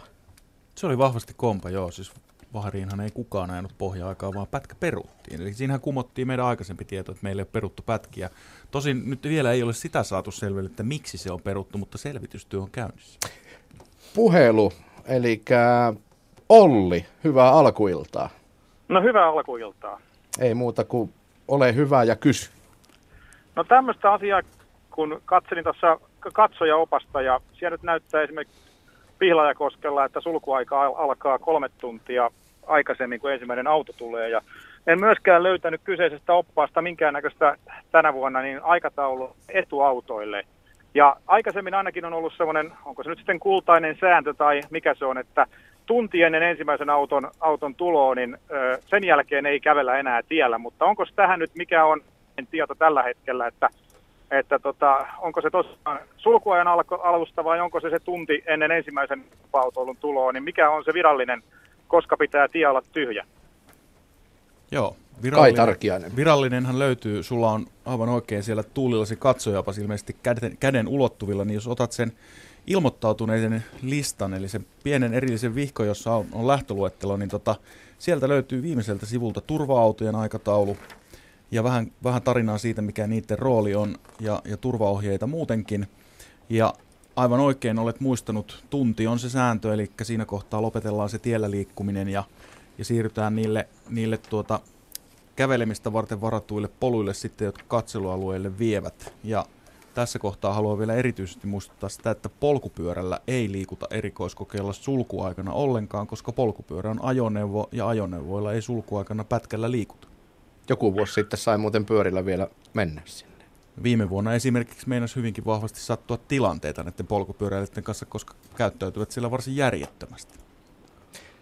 Oliko Ollilla vielä muut? Ei, tämä oli, tämä oli erittäin hyvä ja tosiaan sanotaanko näin, että se, se vielä se katsoo sitä varsinaisesta oppaasta, enkä sitä lähe, ilmoittautuneiden, äh, ilmoittautuneiden luettelosta, koska, koska yleensä on tullut, ollut tapana sitten printata se lähtöluettelo siinä vielä vielä päivän aamuksi, että, että on virallinen luettelo ennen sitä päivän alkua, niin en ole tullut sitä katsottua niin tarkkaan vielä. Mutta hyvä, jos se sieltä löytyy, niin sitä, siihen voi sitten ainakin, ainakin katsoa ja sieltä, sieltä niin kuin, niin kuin katsoa ne oikeat ajan, ajankohdat sitten. Mutta Joo. kiitos tästä. Kiitos. Kiitos. Seuraava puhelu 014 44993 numero on, on myös tullut. Tämä on Ralli-ilta. Miika, hyvää iltaa. Hyvää iltaa. Ole hyvä. Joo, tätä, tästä mä lähdin lähinnä kysymään, kun tämä yksi venäläinen hurjapää jo testeissä vetäisi aika pahasti ulos, että miten, mitenkä on, että tuleeko hänen tilalle joku uusi kuljettaja vai, vai, vai onko hän niin kuin listoista pois, että sitten myös autoja on se yksi vähemmän, vähemmän kuin tota, tota, mitä on nyt niin kuin ilmoitettu, että 88 osallistuu, mutta onko nyt sitten vain 87, kun tuskin sitä autoa kuntoon saadaan torstaihin mennessä. Joo, Kai Tarkiainen. Joo, Malcolm Wilson taisi tänään tuossa jossain kohtaa todeta, että noin kymmenen päivää menee pojilla aikaa ennen kuin se auto on jälleen ajattavassa kunnossa. Että se on varsin huonossa hapessa se laite, eli kyllä Lukienukin ralli loppui siihen, että hän kerkesi melkein kolme kilometriä ajaa testiä ja se oli käsitelty se homma. Hän ei lähde eikä hänen tilalleen tule ketään. Sen lisäksi voin tässä kohtaa todeta, että Henning Sulber joutui myöskin peruuttamaan osallistumisessa eilen, eilen tuli siitä ilmoitus, he eivät ole löytäneet autoa laisinkaan ajettavakseen, eli heillä oli hyvin viime tipassa tuo projekti tekeminen vissiin muutenkin käynnissä, mutta ei, ei löytynyt mistään semmoista autoa, jolla olisivat kokeneet kilpailukykyisesti reitille pääsevänsä. Pari muuta peruutusta, siellä on myöskin numero 36 Karl Kruuda, koki tuossa pari viikkoa sitten tuolla Rally Estoniassa konerikon ja eivät, eivät saa autoa valmiiksi. Karlo on lähtenyt tutustumaan reittiin kyllä, mutta ei osallistu kilpailuun. Ja numero 104 Nils Solans on, on jäänyt kokonaan kotiinsa. Hän, hän ilmoitti, että hän on saanut nyt Saksan ralliin sitten R5-luokan auton ajettavakseen ja joutuu sitten tämän Drive D Fiesta trofin jättämään meidän osalta väliin kehittääkseen riittävän budjetin tuohon Saksan kilpailuun. Että nämä valitettavasti on nyt poissa, mutta tällä hetkellä ei näköpiirissä ainakaan muita peruutuksia ole. Eli, eli 84 autoa on siis viivalla. 84 autoa MM puolella ja tuolla vetomiesten puolella no siellä, saattaa jo. olla vielä 62, kohan niitä olisi tässä kohtaa vielä niin kuin jäljellä. Täytyy tuohon Lukjanukkiin ottaa sen verran kiinni, että en, en, en kyllä muista vastaavaa kolme kilometriä melkein jo nyt testaamassa ennen rallia ja ollaan pihalla ja auto niin huonossa kunnossa, että kymmenen päivää kestää korjaaminen ja tätä myötä ei kilpailu. Muistatteko vastaavia? Muist, muistan aika hyvin. Te ette ihan kolmeen päässyt, oliko se? Joo, se oli tota... Eli kerro. No, vuotta en nyt valitettavasti muista, mutta tota, olin, olin ruotsalaisen Tobias Jonssonin kyvissä ja Mäntyharjulla sitten nuori kaveri lähti intoa täynnä testaamaan autoja, taisi olla kaksi kilometriä ja autonuri ja turvakaari poikki ja kisa oli sitten siinä. Voin kuvitella, että siinä vaiheessa kuuluu sellaisia kiroisanoja, joita vielä ei ole välttämättä edes keksittykään ennen sitä. Riku Salminen. Niin, Riku Tahko, sulla oli hyvää tietoa tästä venäläiskuljettajasta, joka nyt sattuu ajamaan ulos, mutta semmoinen reikäpää vissiin kaveri on, että ja Novikovkin, legendaarinen Jevgeni Novikovkin jää kakkoseksi. Ainakin maineen, maineen perusteella. Joo, maine on kiirini kyllä, ja onhan, onhan lukijanutkin ilmeis, mitä ilmeisemmin niin on, on tavallaan tuolla alemmissa, alemmissa luokissa niittänyt enempi mainetta kuin mitä Novikov teki. No, Novikov tuli aika puskista silloin loppupeleissä VRC-sarjaan, ja Lukijanuk taas on tehnyt, tehnyt todella hyvääkin jälkeä, monissa kisoissa esimerkiksi voitti Rally Estonia, eli tuon EM, EM-sarjan osakilpailu just pari viikkoa sitten yleiskilpailun N-ryhmän autolla R5 vastaan, joka oli todella kova temppu ja on, on muutenkin todella kova, kovia suorituksia tehnyt, mutta sitten on, on myöskin tullut kyllä tunnetuksi noista YouTube-videopätkistä, että yrkkää ei puutu ja on, on, siellä, on siellä muutama, muutama Mitsu tainnut vähän mennä huonoonkin happeen. Ja hän koitti myöskin ajaa R5 Fordilla muutaman kisan tuossa alkuvuodesta. Ja niitäkin taisi hajota siinä muutama. Ja, ilmeisesti sama, samanlaista sijoituspohjaa on hänellä kuin mitä Novikovilla oli, että samat, samoja ihmisiä siellä taustalla ja koittaa nyt seuraavaa venäläistä sieltä nostaa. Ja tietysti miksei nostaa iso, iso automarkkina ja sikäli mikäli kun sieltä semmoinen äijä löytyy, kun ajaa kovaa ja pysyy vielä tielläkin, niin varmasti on tallipäälliköiden kiikarissa. Seuraavaksi lähetykseen ottaa osaa Timo. Hyvää iltaa. Iltaa. Joo, ole, ole hyvä ja kysy. Joo, olisin tota, kiinnostunut, kun on rallia kuitenkin aika paljon tehdään varmasti talakoovoimin. Ja tuota, olisi kiinnostanut tietää, että paljon Jyväskylän tässä Nesterallissa on talkoolaisia kaiken kaikkiaan mukana. Kai Tarkiainen. Siellä on tänä vuonna reitin varrella porukkaa hommissa ja tuossa paviljongilla tietysti myöskin aika paljon, niin yhteensä joku tuommoinen noin 4000. Et viime vuonna oli vähän enemmän, nyt on pikkasen vähemmän pätkiä, niin porukan määräkin on pienentynyt, mutta 4000 henkeä siellä on järjestyksen valvonnassa, lipun myynnissä, erilaisissa tehtävissä, erikoiskokeilla, yleisön palvelussa ja ajanotossa, turvallisuudessa, viestissä, kaikessa mahdollisessa. Että kiitoksia vaan kaikille, ketkä olette mukaan lähteneet tähän touhuun. Ilman teitähän tätä ei tarvitsisi tehdä ollenkaan. Mm. Oliko Timolla muuta kysyttävää? Ei ollut muuta kysyttävää. Hyvä. Kiitoksia vaan vastauksesta. Kiitoksia Timolle ja seuraavalta linjalta suoraan napataan. Kaitsu vielä nopeasti, sulla oli tähän sormi pystyssä Mulla tähän. oli tässä ja niin kuin Timolle ja muillekin, niin, niin kuin Kaitsu tuossa sanoi, että niitä on 4000 ihmistä siellä, niin muistetaan, että siellä on vastuullisissa tehtävissä kaikki heistä, osa, osa erikki, erittäin vaativissa tehtävissä ja, ja niin kuin sitä pitäisi aina muistaa, että ilman heitä niin tätä rallia ei olisi, että niin meidän kilpailijoiden kuin katsojenkin arvostaa sitä hommaa, että jos emme niitä 4000 saada valjastettua, niin täällä on aika hiljasta. Se on juuri näin. Ralli-iltaa kuuntelet Yle Puheen ja Radio Keski-Suomen taajuudelta aina tuonne kello 20 asti. Juha on soittanut numeroon 01444993. Hyvää iltaa. Hyvää iltaa. Tuota, kai te kuulette mua, tää humisee vähän tää mun puhelin. Joo, ja sieltä jotain pientä kuuluu taustalta, mutta hyvin kuulla. No se on teidän, te tuutte tuolta netistä vähän hitaasti. Semmoista asiaa on tota, niin miettinyt, tota, kun meillä on tällä hetkellä vaan oikeastaan kaksi merkkiä tuolla, eli meillä on Michelin ja D-Mac on siellä, niin siellä toisella puolella, niin tota, onko minkäänlaisia ajatuksia siitä, että saataisiin vähän enemmän näitä pyörämerkkejä, rengasmerkkejä sinne, saataisiin vähän kilpailua siihen aikaan ja saataisiin vähän valintoja erikseen ja saataisiin pikkusen vaikka leikata sitä rengasta. Että onko minkäänlaista ajatusta, että tätä rengassysteemiä vähän tehdään siitä mielenkiintoisempaa. Nyt se on aika tylsää. Otetaan molemmilta kaitsulta ainakin sormi nousi saman tien. Tarkien saa aloittaa.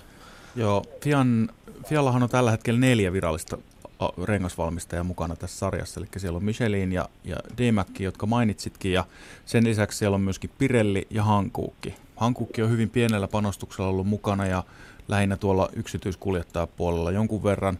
Pirelli sen sijaan on tällä hetkellä aika varteenotettavakin kilpailija tuolla VRC-puolella, eli siellä on muun muassa Robert Kubica ajaa Pirellille ja Lukjenukki olisi ajanut Pirellille ja ja siellä on, siellä on useita kuljettajia ihan VRC-autossa, jotka on nyt ajanut Pirellillä tämän kauden aikana ja, ja ihan hyviä tuloksiakin vielä saavuttanut sillä. Ja sitten tuolla pienemmissä nelivetoluokissa, missä Jarkko ja Kaitsukin nyt viikonloppuna on mukana Deemakin omassa tiimissä, niin Deemakkihan on siellä suorastaan valtamerkki lähestulkoon. Vai sanoo, olenko väärässä? No joo, kyllä se näin on ja, ja tietysti hyvää, hyvää työtä tekevät koko ajan ja, ja nousevat sieltä ja se, se halu, halu tuota tiimin puoleltaan nousta sinne huippu, huippurengasvalmistajaksi mukaan, mutta tuosta niin kuin puhuttiin, niin Pirelli on siellä vahvasti edelleen, että esimerkiksi Nasser Alataja, joka meidän luokassa ajaa, niin ajaa yleensä Michelinillä, mutta ajo jopa yhden kisan tänä vuonna Pirellillä, että kyllä heilläkin hyvät renkaat löytyy, mutta siinä on sitä kilpailua tietysti näiden valmistajienkin välillä, että kuka kenetkin saa. Onko se se Black Round Pirelli, mitä Juha Kankkunen käytti aikanaan? ne, on, ne on niitä samoja edelleen. Samaa malli vuodesta toiseen. Tuohon leikkaamiseen, niin sehän aikoinaan kiellettiin säännöistä, noin noi leikkaushommelit ja muut, koska se johti siihen, että että tiimit ja rengasvalmistajat käytti ihan järjettömiä määriä rahaa siihen, että testattiin eri rengasseoksia, erilaisia kuvioita, miten niitä kuvioita leikataan erilaisiin sääolosuhteisiin ja muuta vastaavaa. Se testityö oli niin hirvittävän kallista, että loppujen lopuksi ne rengasvalmistajat itsekin taisi olla sitä mieltä, että voitaisiko me tehdä tämä jotenkin vähän halvemmalla ja käyttää tämä sama panostus jotenkin muuten tämän sarjan ja lajin, lajin hyödyksi. Ja, sen, sen myötä on nyt sitten säännöt tällä hetkellä niin, että rengasvalmistajat vuoden alussa ilmoittaa minkälaisella sorapyörällä tänä vuonna mennään. Niitä tehdään kahdessa eri seoksessa, on kova ja pehmeä ja etukäteen määritellään missä ralleissa kova rengas on se ykkösvaihtoehto ja missä ralleissa pehmeä rengas on ykkösvaihtoehto. Kovaa rengasta sulla on käytettävissä pikkasen enemmän kuin sitä toista ja, ja tota, näistä sitten kisan aikana kuskit saa valita, niillä on 16 rengasta käytettävissä sitä vähäisempää laatua, joka meillä on se kova, eikö niin? Meillä on pehmeä renkaan kisa kuitenkin, niin kuin, että se on ykkösvaihtoehto. No, ainakin D-Makilla niin pehmeä Joo. on ykkösoptioni. Ja, ja, ja tota, 16 kovaa on sitten meillä käytettävissä. Niitä pehmeitä on 22 meidän kisassa ja, ja, ja kovempaa on 16. Ja niitä ei leikellä, niitä ei lämmitellä eikä muuta. että ne, ne on niin kuin paketista tulleita. Vuoden aikana yhden kerran rengasvalmistaja voi ottaa tämmöisen jokerirenkaan käyttöön, niin kuin esimerkiksi D-Makki teki nyt tähän kisaan, että tuli uusi pehmeä rengas. Eli siellä on nyt onko vaihdettu sitten seosta runkoa vai kuvioa, en tiedä, mutta, mutta kerran vuoteen he saa Fialle luokitella uuden renkaan, jolla sitten mennään se loppuvuosi. Sitten sähköpostiin on tullut kovasti kysymyksiä mm-ralli.yle.fi nyt ensisijaisesti Jari Huttoselle ja Riku Tahkolle kuljettajille. Jos kuljettaja ei pysy kärjenvauhdissa ja alkaa säätämään autoa, niin säädetäänkö autoa kuskin tuntemuksen perusteella vai testeissä saadun tiedon mukaan? Ja päättääkö säädöt pelkästään kuski? Jari Huttunen. No varmaan sekä että, että kyllä henkilökohtaisesti niin itse päätän kyllä auton säädöt, mitä niihin tehdään ja tehdäänkö siihen mitään. Ja totta kai jos kärki karkaa, niin täytyy vähän miettiä, että onko se nyt omasta ajosuorituksesta kiinni vai nuotista vai siitä autosta. Niin. Mutta tuota, kyllä minä varmasti, jos ei tule vauhti riittämään, niin varmasti autoa rupean säättää sitten jossain kohtaa. Riku Tahko. Joo, monesti on, on puhuttu siitä kanssa, että sitten jos, jos käy näin, että tulee joku tekninen virhe tai muuten, ettei, muuten ettei kerkiin, niin sitten esimerkiksi heitetään, jos on, jos on dataa edellisvuodelta, että on joku edellisvuonna joku ajanut samanlaisella autolla, niin tavallaan heitetään sitten sen, se, ne setupit sinne ja kokeillaan, että onko se nopeampi, että välttämättä tietysti ei aina ole se auto jo nopeimmillaan silloin, kun se itsestä tuntuu niin kuin hyvältä ja helpolta ajaa, että sitten saattaa ollakin, että jollain toisella kuskilla on joku haasteellinen setup, mutta sitten se auto kulkeekin vaan kovempaa, että varmaan tämmöisiä kaikki juttuja siellä käydään läpi ja keskustellaan. Kai Lindström. Joo, siinä tähän, että kyllä se loppupelissä se kuljettaja on, puhutaan sitten ihan, ihan noista VRC-tiimeistä tai muista, niin se kuljettaja, niin kuin Tommi tuossa sanoi, niin sä oot loppujen lopuksi itse siinä – Mm. Eli totta kai insinöörit antaa sulle kaiken tiedon ja vastaan antaa vaihtoehtoja siihen, että jos kuljettaja sanoo, että auto tekee jotain ja haluaisin, että se tekee jotain muuta. Mutta sitten mikä se setappi on, kun huollosta lähdetään, niin kuski tekee viimeisen päätöksen. Jokke, pistätkö ensinnäkin radiota pienemmälle tai kiinni, tulee pienenä kiertona, ääni takaisin, mutta joka tapauksessa Jokkekin on soittanut ralli-iltaa. Hyvää iltaa. Iltaa, iltaa. Kerropa kysymyksesi. Semmoinen van, ei mikään kysymys, vaan semmoinen vanha, oikein mahtava muisto Jyskälästä. Ole hyvä. Oli vanha, vanhalla hippoksella aikoinaan siellä, missä nyt on kaiken maailman pesäpallostadionit sun muut. Siellä ajettiin rataa. Ja siellä oli sitten Pauli Toivonen. Mä olin siellä toisessa päässä, kun se lähti sieltä lähdöstä. Ne lähti, oliko se kaksi tai kolme rinnan, mitä ne lähti kilpaa. Se oli semmoinen näky, kun se Pauli Toivosen se iso sitikan lätykkä, kun se, se oli niin kuin lentokone olisi lähtenyt sieltä kadun päästä. Se on mun paras muisto. Selvä. Ja siitä on kauan. No siitä, siitä jo, joku Siitä on toviin vierähtänyt kyllä. Kiitoksia, kiitoksia tästä muistosta. Ja... Muista, meistä ei mu, muistaakseni hirveän monta tainnut olla silloin ralliradiossa töissä tai muutenkaan organisaatiohommissa. Kaitsu. Pauli, Pauli toivoisi muistoja voi käydä verestämässä nyt tuossa paviljongilla torstaina kello 16, jolloin Paulin poika Harri Toivonen on, on istuttamassa isänsä puolesta puuta meidän mestareiden puistoon, johon vanhoja, vanhoja ralliguruja muistetaan. Ja ei ne kaikki tosin ihan niin vanhoja, kuin Tommi muun muassa on siellä mukana. Että Ralli, ra, rallimuistolle, kun pistäisi oman radioillan illan ja radio-ohjelman, niin se kestäisi ainakin kuusi tuntia. Joo, vähintään. Joo. Hei, tota, japanilaisvalmisteisista autoista kysyy nyt, kun Toyotasta puhuttiin äsken, kun tallipäällikkö Tommi Mäkinen täällä oli, niin onko tietoja, että esimerkiksi Nissan, Mitsubishi, Subaru, onko suunnitelmia ralliin paluusta?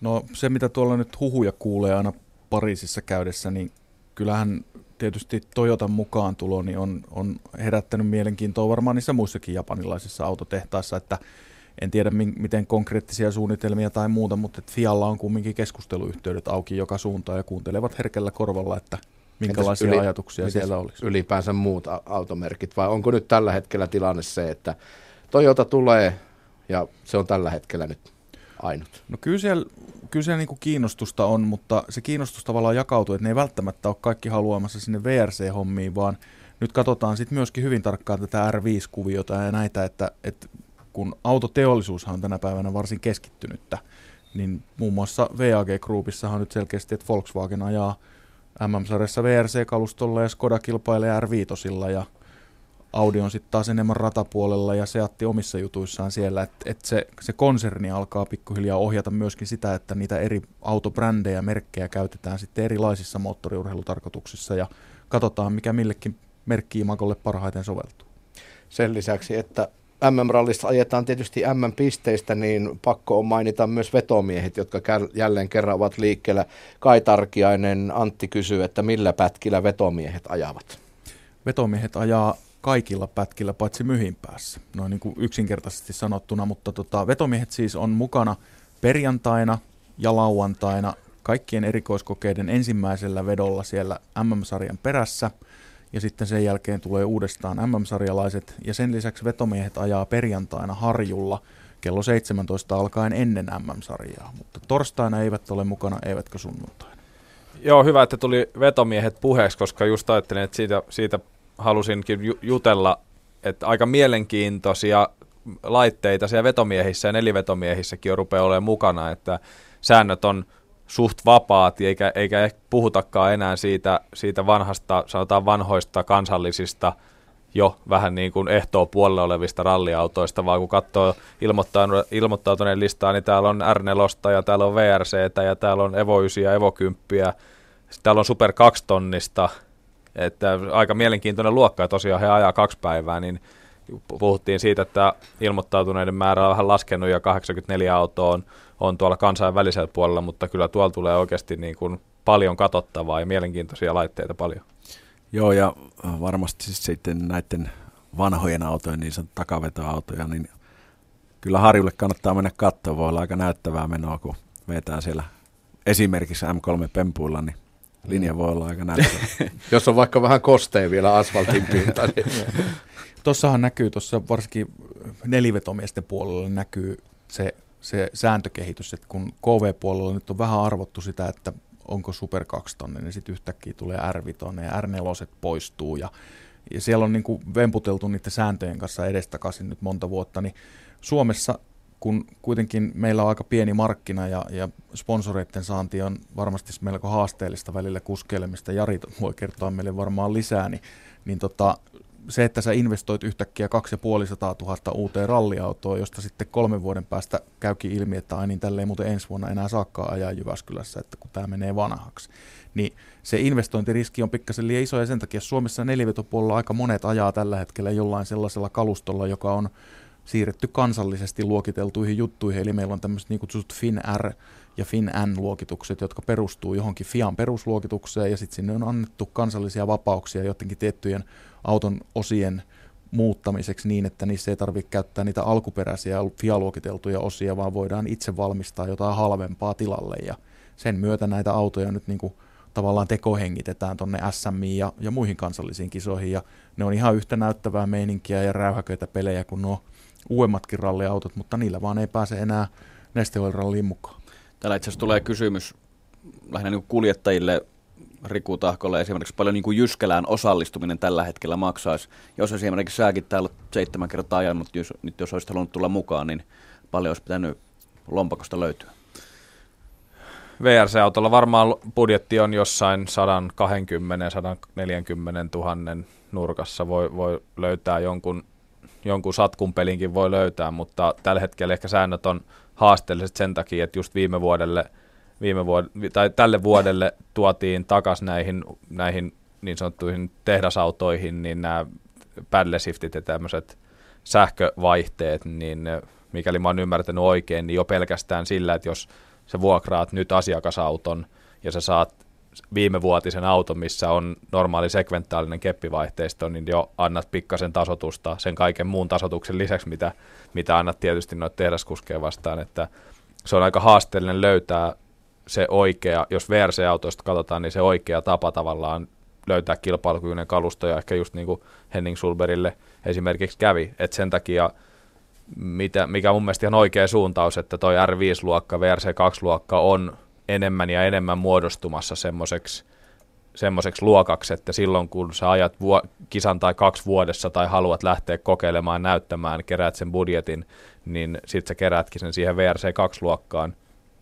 Ja sitä kautta sitten sanotaan, budjetti voi olla 60-70 000 tai ehkä puolet tai puolet, puolet, no, puolet niin, siitä VRC. Kyllä. Mutta Juho Hänninen muun muassa nyt keräsi sen tavallaan oman rahoituksensa tähän ja nyt tekee sitten paluun tavallaan VRC-auton rattiin Jyväskylässä? Joo, tietysti Juholla nyt ehkä, no joo, jos lähtisi ihan niin kuin rakentamaan, ei nyt alusta, mutta ottaa se stepin taaksepäin ja lähtisi sieltä määrätietoisesti rakentamaan, niin varmasti voisi onnistua, mutta Juho on sillä tasolla ja ajo täällä viime vuonna kuitenkin tehdaskuljettajana, että Juhon on tavallaan pakko nyt ottaa se riski ja lyödä ne kaikki sille yhdelle kortille ja, ja näyttää vähän jopa yliosaamistaan, että varmaan – uskon, että Juho tulee näyttää aika huimia suorituksia, koska tavallaan pakko, että nyt on, nyt on ne viimeiset hetket, että on näytettävä sitten että näille isoille tiimeille, että mihin pystyy. Täällä tuli myös, nopetetaan nopeasti vielä Hännisestä, niin tuli myös arveluita, että miten Juho Hänninen tulee pärjäämään tässä rallissa.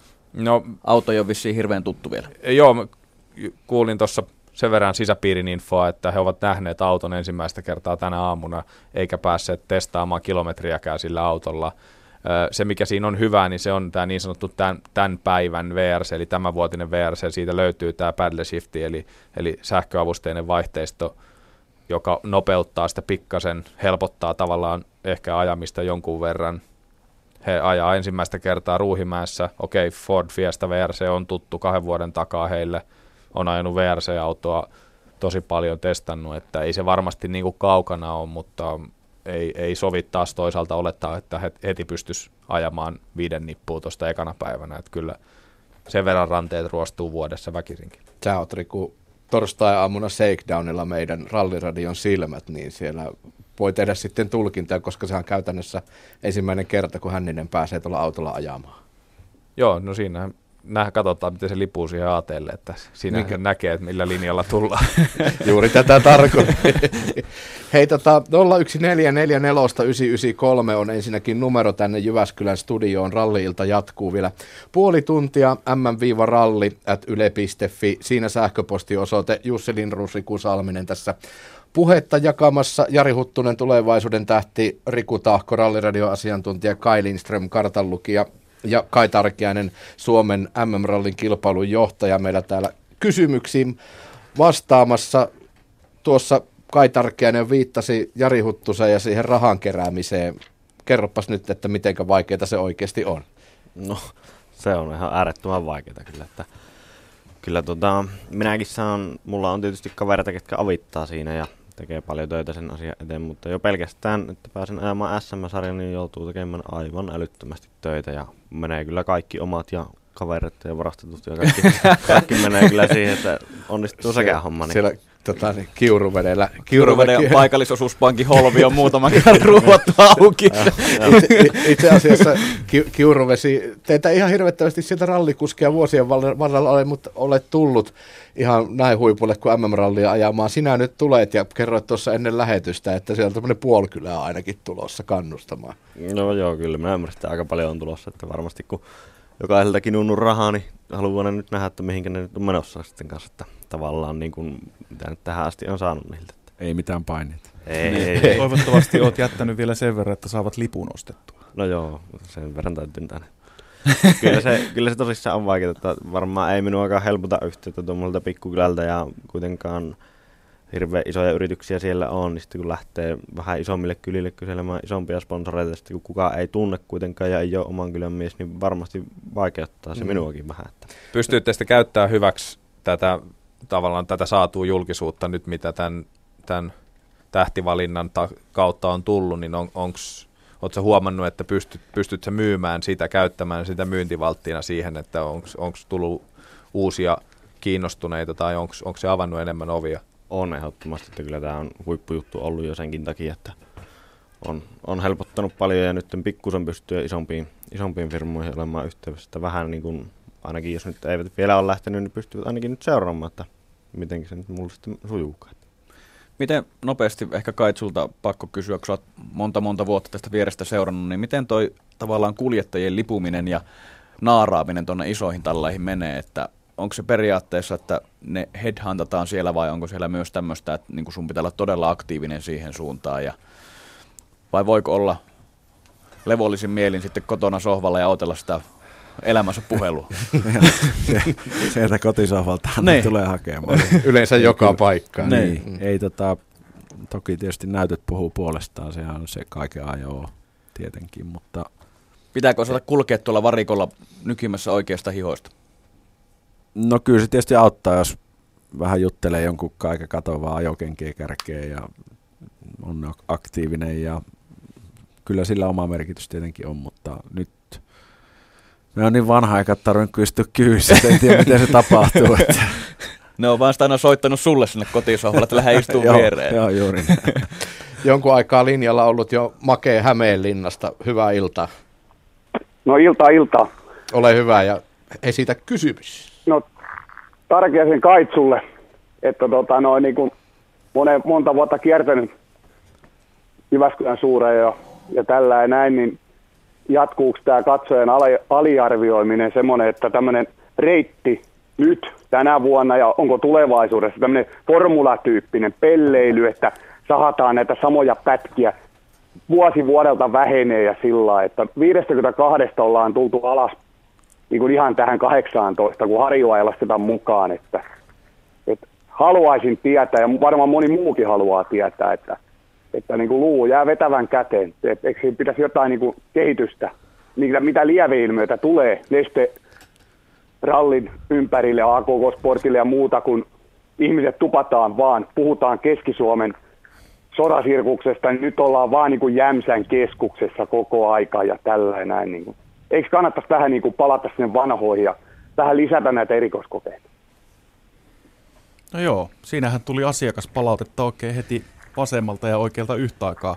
Tota, ihan hyviä kommentteja sinänsä. Ö, Tuossa just itse asiassa niin yksiltä juteltiin tämmöisen vanhempien rallinkävijöiden kanssa, jotka muisteli just näitä 52 erikoiskokeen ralleja ja, ja tota, ruvettiin sitten katsomaan oikein tuolta jo historiikista, niin silloinhan ei itse asiassa ajettu erikoiskoe kilometrejä niin kuin merkittävästi enempää. Et jos ajatellaan tänä päivänä 20 erikoiskokeessa ajetaan 320 kilsaa pätkää, niin siitähän nopealla matematiikalla voisi päätellä, että silloin ennen vanhaa olisi ajettu niin kuin yli 700 kilometriä, kun oli niitä pätkiä niin kauhean paljon, mutta ei. Silloin ajettiin tuollaista vähän yli 400, al, vähän alle 500, että ei ne, silloin ajettiin paljon pätkiä, ne oli 5-8 kilometriä pitkiä.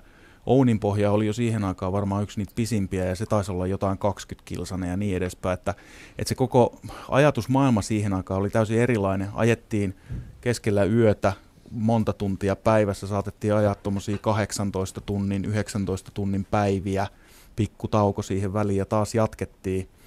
Tänä päivänä se ei ole mahdollista, se on niin kuin ihan selkiö.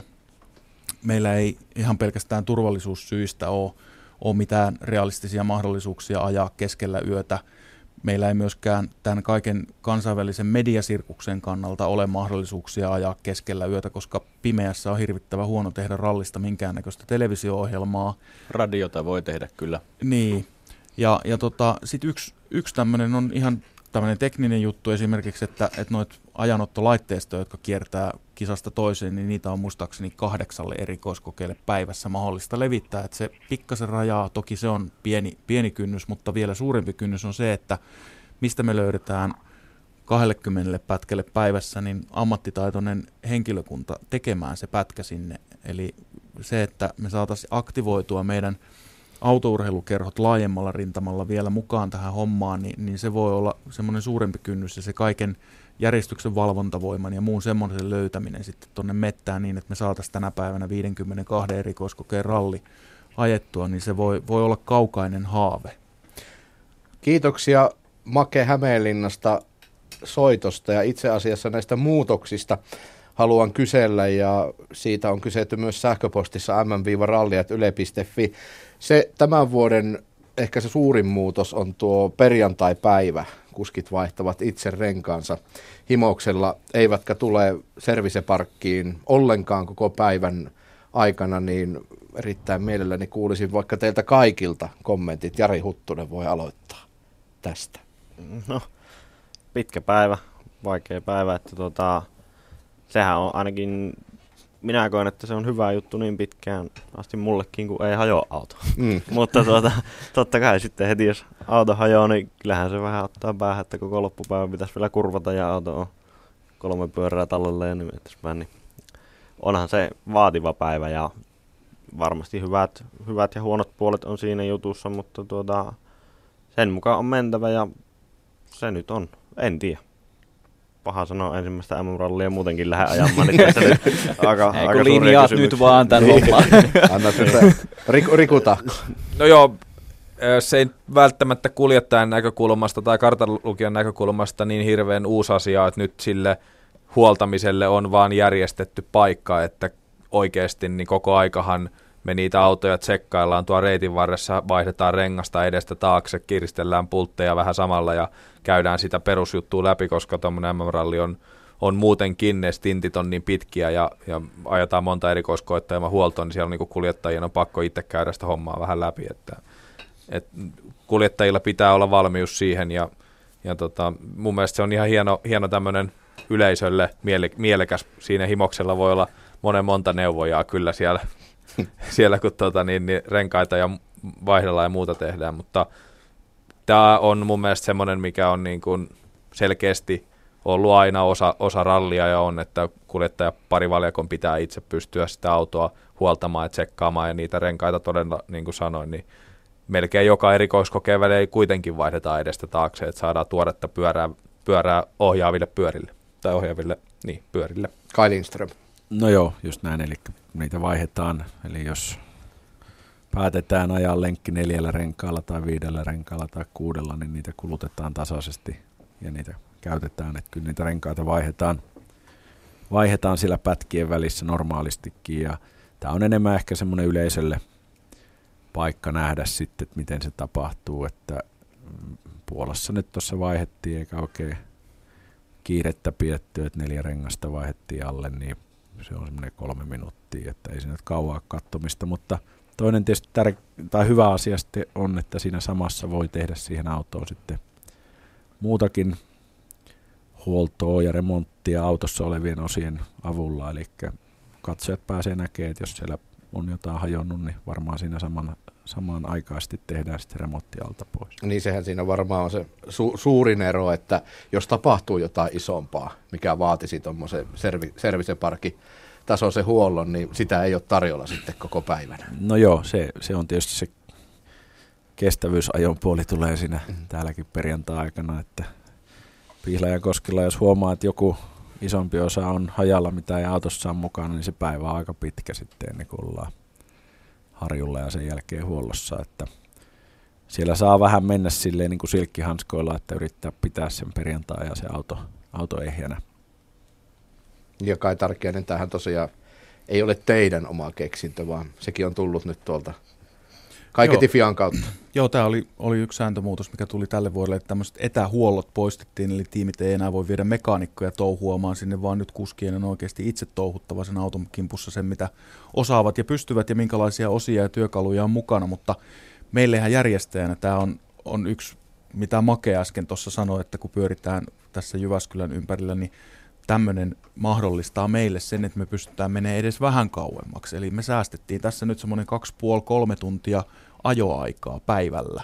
Sen sijaan, että me oltaisiin ajettu Jyväskylään, käyty täällä huollossa puoli tuntia ja ajettu taas takaisin alas johonkin tonne Pihlajakoski Päijälä osastolle, niin ei olisi ajettu. Olisi tullut liian pitkä päivä. Nyt pystytään tekemään tämmöisiä koukkauksia vähän kauemmaksi ja katsotaan, ties jonain vuonna mennään johonkin vielä pikkasen kauemmaksi käymään tämmöinen päivän kuvio. Niin ja siinä tulee nyt tässä huollottomassa päivässä tietysti se, että en tiedä kilpailijan puolelta, onko se, että ratkaisu tulee siitä, että kuka on ottanut mitäkin osia mukaan, mutta se on sitten mielenkiinto, eli sitten tehdään siinä arvontaa, että otetaanko kahdeksan kiloa lisäpainoa, otetaan kaikki alatukivarret, ylätukivarret, kaikki mahdolliset sinne ja vetoakselit mukaan vai otetaanko riski, että säästetään painossa eikä niitä oteta kyytiin ja se on sitten vähän Lady Fortuna, että kumpi sinne käy. Ja sitten yksi mun mielestä, mikä näyttelee isoa roolia myöskin siinä, siinä päivässä pärjäämisessä, on se, että ketkä kuljettajat ja heidän tiiminsä osaa miettiä sen päivän ruoka- ja nestehuollon niille kuskeille niin, että se toimii. Himoksella on 20 minuutin kokoomatauko, jonka aikana kuljettajien pitäisi periaatteessa huoltaa itsensä ennen kuin he menee siihen renkaavaihtoalueelle hoitamaan sitä autoa. Ja erityisesti häntäpään kuskeella, niin se 20 minuuttia ei ole 20 minuuttia, eli kokomatauollahan otetaan pois ne välit, mitä mahdollista keskeyttäneistä autoista on syntynyt ja niin edespäin. Eli jollain Jari Huttusella siellä voi olla kolme minuuttia aikaa vetää se lihapulla pasta naamariin ja, ja ottaa juomapullot autoon huollosta ja niin edespäin. Et, et tämmöiset asiat täytyy miettiä nyt aika tarkkaan ja sen päivän kokonaisuuden suunnittelu sen tiimin kanssa on nyt kuljettajille varmasti paljon vaikeampaa kuin silloin, kun käydään paviljongilla keskenpäivän. Jatketaan kohta vaikka tästä, mutta Heikki on odotellut jo hetken aikaa siellä puhelimen päässä. Hyvää no, iltaa. Iltaa, iltaa. Ole hyvä. No niin, semmoista olisin kysellyt, että jos puhutaan tämmöistä tehdasta, jos puhutaan vaikka Volkkarista nyt näin, niin jos ajatellaan, että Osijäärin auto rupeaa piiputtaa jostain syystä, ja tota, nyt aletaan olla lähellä maailmanmestaruustaistelua, niin tota, jos esimerkiksi Latvalan auto pelittääkin hyvin, onko mahdollista, että vaihdetaan numero kylkiin, eli miehet vaihtaa autoja? Täällä pyörii päät, mutta avatkaa herrat noissa suut.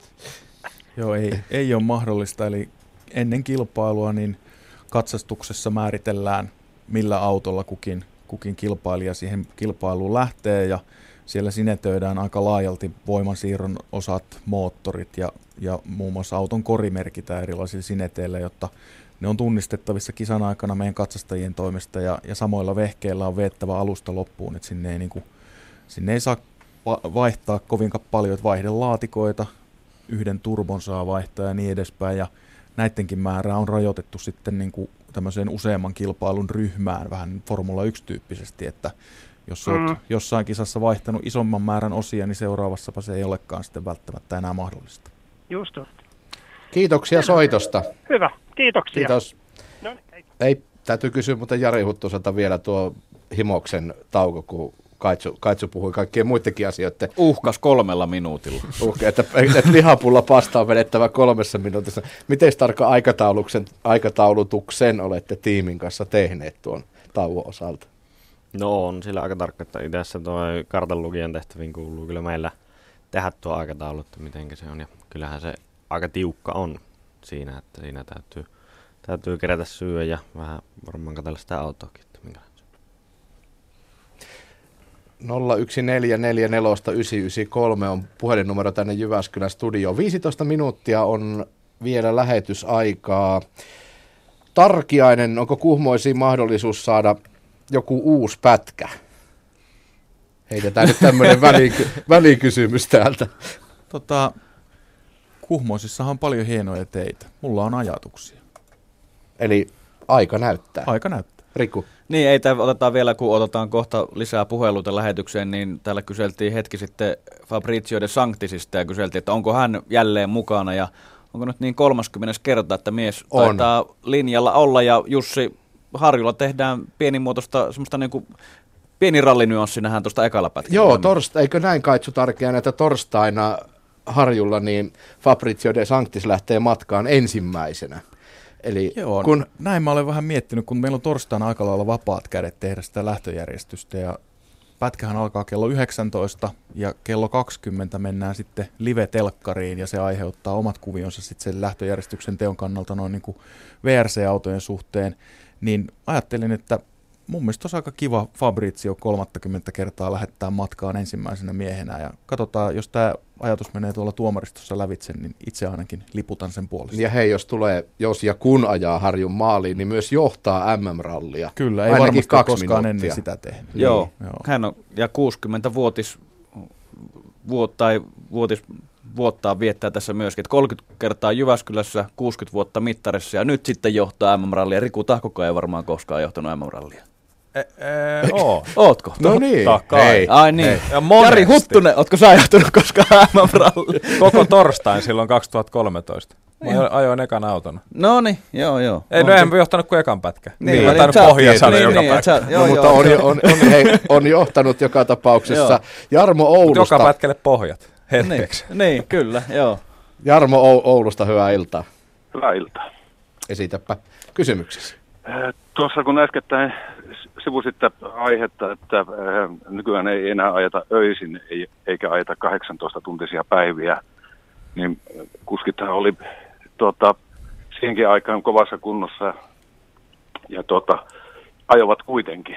Että ne oli, ne oli aika, mä muistan legendaarisen tämmöisen kommentin, niin yksi, yksi aamu perjantai, ei lauantai-aamuna tultiin Laajavuoreen ja, ja tuota, ajettiin tietenkin koko ajan tuota kärjen mukana siinä ja ja tuota, äh, Ari Vatasen kommentti oli vaan, että huomenta, huomenta ja hyvää yötä. Ja kello oli jotain kahdeksan ja 12 taisi päivällä alkaa harju erikoiskoe siinä sitten, että siinä ei hirveästi nukuttu. Eli se, mitä tässä niin tiedustelen, että millä lailla nämä kaverit piti itsensä virkkuna. Käytettiinkö kahvia ja kofeinitabletteja vai oliko sääntöjen mukaan mahdollista käyttää jotain muutakin semmoista, mistä ei yleensä puhuta. Urbaani legenda kertoo aina jotain muuta. Ahaa. oli kysymys. Pervitiiniä siinä En, niin, niinpä niin. Mä luulen, mä luulen, tässä kohtaa olisi pitänyt varmaan studioon saada vastaamaan, vastaamaan tota Simo Lampinen tai joku muu sen Mm. mm. aikainen kärkikuljettaja. He olisi ehkä paremmin osannut vastata. Ää, autourheilussahan noin yleisesti niin dopingin käyttö on täysin tyhjänpäiväistä hommaa, koska useat niistä aineista vaikuttaa kuitenkin enemmän haitallisesti siihen ajosuoritukseen kuin sitä parantavasti. Että autourheilijoita ei kauheasti ole niistä hommista kiinni jäänyt ja, ja siihen aikaankin varmasti jotain sääntöjä oli siitä, että mitä kaikkea saa suuhunsa laittaa, mutta en, en osaa sanoa, mitä, mitä olisi ehkä käytetty, mutta varmaan jotain kofeiinitabletteja on mätetty siellä. No, erittäin hyvä ja diplomaattinen vastaus ja uskon, että juuri näin on menetty. Näin me, näin me uskomme. Ki- kiitoksia Jarmolle. Vaihdetaan, mennään ihan Etelä-Suomeen, eli Kotkaan. Miika, hyvää iltaa. Miika, Hyvää iltaa, hyvää iltaa. joo, ole, ole hyvä. Joo, eli tuosta lähinnä pätkien turvallisuudesta olisin kysymys sen verran kilpailujohtajalta, että kun vertaa tuonne television välityksellä nähtiin ulkomaisia lähetyksiä. Siellä kuitenkin porukka käytännössä väistää autoa, just kun auto tulee kohdalle. Suomessa vedään niin kuin ulkokurvit naapurikuntaan, että onko tämä säännös ihan niin kuin pian asettama vai onko niin kuin paikallisen järjestäjän säännökset näillä turva-alueilla? Öö, kyllä säännökset on, on tavallaan paik- paikkakuntakohtaisia tai sanotaan maakohtaisia, että, että itse me päätetään, minkälaisilla turva-alueilla me mennään, mutta toki FIAN turvatarkkailija kiertää kaikki kisat ennen, ennen siellä kilpailijoiden menemistä ja myöskin hänelle lähetetään jo kolme kuukautta ennen rallia kaikki paperit siitä, että minkälaisia turva-alueita me on mihinkin suunniteltu ja jos hän ei niihin ole tyytyväinen, niin hän haluaa mahdollisesti itse tulla tarkastamaan tai joku muu tarkastaa ja, ja tota, kyllä sitä kautta niin kansainvälisesti valvotaan sitä, että minkälaisilla, minkälaisella teorialla sitä rallia ollaan tekemässä. Ja sitten tietysti kisan aikana puuttuu tilanteisiin, jos on tarpeen, mutta, mutta myöskin kilpailun aikana se viimeinen päätös on sitten meidän oman organisaation käsissä. Joo, joo. Se on vain just kiinnostavaa, että onko niin kuin joku tavallaan normisto olemassa Fialta vai tuleeko nämä niin paikallisten järjestöjen taholta kaikki? Niin Joo, Fialta on semmoisia suosituksia. On tavallaan tehty sellaisia erilaisia mallipiirroksia siitä, että minkälaisissa paikoissa kuinka kauas yleisö pitäisi viedä, mutta, mutta tota, kyllä ne on, ne on vähän liian teoreettisella tasolla ehkä ne jutut kuitenkin. Ka- Kai Lindström. Joo, ja kyllä se, kyllä se niin kuin tänä päivänä esimerkiksi tämän vuoden kisoista nyt Sardiniassa en ollut, mutta kaikki muut mitä on ajettu, niin kyllä se, kyllä se aika lailla, niin kuin sanoit, kaukana tuntuu se yleisö olevan siis turvallisuusmielessä, eli se on turvallisuusmielessä oltava niin kaukana, se ehkä tuntuu, kun sitä katsoo, että se, sitä ei näe, mutta tota, kyllä se joka rallissa on samalla lailla. Eli jos ne autot autot tuosta vauhista lähtee, niin sulla on pakko olla sitä tilaa siellä, koska se auto etenee aika, aika monta metriä sekunnissa niin kuin siihen kerkee reagoimaan. Joo, kyllä siis ymmärtää, ymmärtää niin kuin perusteet totta kai se, mutta Joo. Takuulla niin yleensä tulee nauttimaan sit vauhdista ja äänistä ja lentävästä hiekasta, että jos ollaan niin kuin tosiaan naapurikunnassa, niin pelkkä, pelkkä ääni, niin ei se hirveästi riitä ainakaan kaikille. No, kyllä, kyllä ne vielä auto onneksi näkyy ne katsojat, että se on ihan hyvä.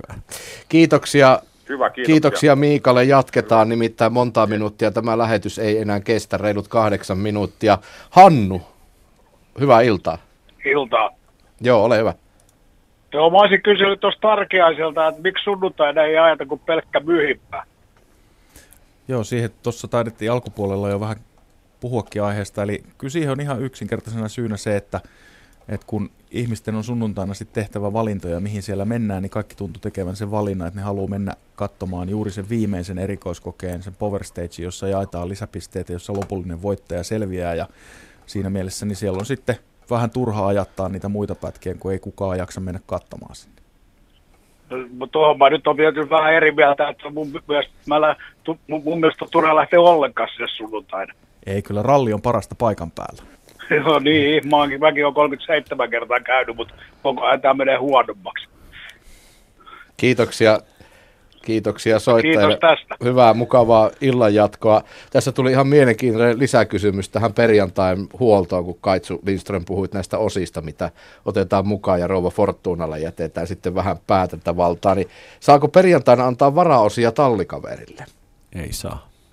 Eli ne osat, mitkä sulla on autossa mukana, niin työkalut kuin varaosatkin, niin niillä, niillä sitten pärjätään. Ja jos ei siellä jotain ole, niin sitten yritetään nilkuttaa huoltoa asti ja, ja jatkaa rallia seuraavana päivänä. Ja jos ei sitten mahdollista ole sääntöjen puitteissa, niin sitten se kisa valitettavasti jää sinne kesken tuntuu, että, tai se on ihan totta, että rallikatsojille ja ralliystäville, niin nämä erikoiskoekysymykset ja erikoiskokeet, ne on tullut aika henkilökohtaisiksi ja ää, paljon myös kysytään Humalamäen erikoiskokeen perään. Onko Humalamäki joskus palaamassa rallireitistöön?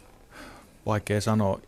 Itse asiassa tuossa muutama vuosi sitten asiaa suunniteltiin hyvinkin vakavasti ja, ja tota, se oli lähellä, ettei se silloin tullut, mutta, mutta tota, ei päästy ihan kaikista asioista sopimuksiin siellä alueella.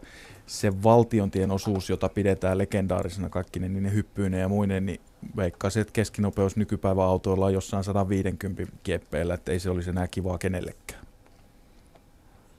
Tässä on muuten se on aika haipakkaa. Jossain vaiheessa tuli sähköpostitse kysymys, että Humalamäestä tuli mieleen, että siinä Humalamäki-niminen paikka, niin mistä EKiden nimet tulevat? Sitäkin tuolla kysyttiin. Kyllä ne on ihan kartasta otettu kaikki, että ei me niitä omasta päästä keksitä. Että joku, joku paikan nimi, joka on joko pätkän alussa, maalissa tai jossain sopivasti puolessa välissä kuvaa sitä aluetta, millä, millä se niin kuin tunnetaan paikallisten suussa ja muutenkin. Että Eli horkkaa kasaten, kasata, kaseteen, kasat, kasattaessa ne ette olleet Horkassa, vaan siellä oikeasti on Horkan Ei, kylä. On, Horkan kylä on jo, jossa on Horkan koulu siinä ja se on ihan, ihan keskellä pätkää siellä. Sitten Peltsi Mäntästä kysyy, ketkä ovat yllättäjät tämän vuoden MM-rallissa? Kuka haluaa? Asiantuntija Riku Tahko. Minuahan se pitäisi tietää. Niin, sä oot asiantuntija. niin. tota, ketäköhän lasketaan sitten niinku oikein yllättäjiksi. Kyllä mulla on muutama semmoinen semmonen villikortti sinne jopa kolmen nippuun olisi, ketä mä nyt nostaisin. Viime vuonnahan mä, no mainittakoon sekin nyt tässä, että mä kuitenkin voitin meidän top kolme veikkauskilpailun joo, niin se, joo, mutta se oli viime vaikka, vuonna. Mä, vaikka Hänninen olikin, ei ollutkaan kolmas, hyvin lähellä kyllä sitä. Mä nostasin tänä vuonna semmoiset yllätysnimet kuin Ott Tänäkin ja Thierry Nevillin aika korkealle. Mä uskoisin, että Hyundailla, Hyundain uusi auto on todella hyvä, sopii, sopii hyvin tänne. Ott Tänäk on näyttänyt hyviä, hyviä otteita jo pitkään ja, ja varmasti tulee olemaan ole nopea täällä, että VRC-luokasta he ja sitten tota, VRC kakkosessa, niin ehkä, eh, ehkä annetaan, annetaan Esa-Pekka Lapille pikkasen hyvää tuohon eteen sen verran, että Jarkko, saa, Jarkko ja Kaitsu saa katsottua auton kohdalleen ja sitten rupeatte ajamaan kilpaa tosissaan niiden kanssa, niin eiköhän siinä olisi semmoinen hyvä käsikirjoitus. Miten VRC 3? Olisiko siellä sitten huttusta, huttusta veikkaillaan? tota, niin, no ei, kyllähän varmaan, varmaan siellä pitäisi pystyä aika nopeasti olemaan, eikö niin, että kuitenkin, no joo, onhan siellä Haapamäki, eikö, eikö ole ainakin kilpakumppanina? No on Haapamäki ja Suninen ja onhan siellä... Niin onhan siellä miehiä. Niin, että ei se helppo tuo. Ei, ei, mutta tota, suomalaisvoimi vedetään sitä, että ei sieltä varmaan ketään ulkomaalaista niin kuin ainakaan tähän ennakkoon pysty nostaa. No joo, toivottavasti. Niin. Otetaan hei viimeinen puhelu tähän lähetykseen, nimittäin kolme minuuttia enää lähetysaikaa. Make Torniosta, ole hyvä, nopea kysymys. No okei, kiitos.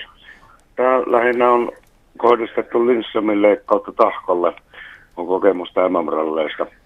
Ja kun tullaan esimerkiksi päivähuoltoon, missä pystyy tekemään muuttaa autoa säätöjä, ja kuski väittää, että ne pitää muuttaa säätöjä suuntaan toiseen, ja kisaajenssi väittää datan perusteella, että muutetaan suuntaan toiseen. Niin kuka loppupeleissä tekee ne päätökset, että miten ne säädöt sitten muutetaan? Onko se kuski vai se kisaajenssi, kun on kuullut paljon kommentteja, että kun säädöt meni pieleen suuntaan sun toiseen?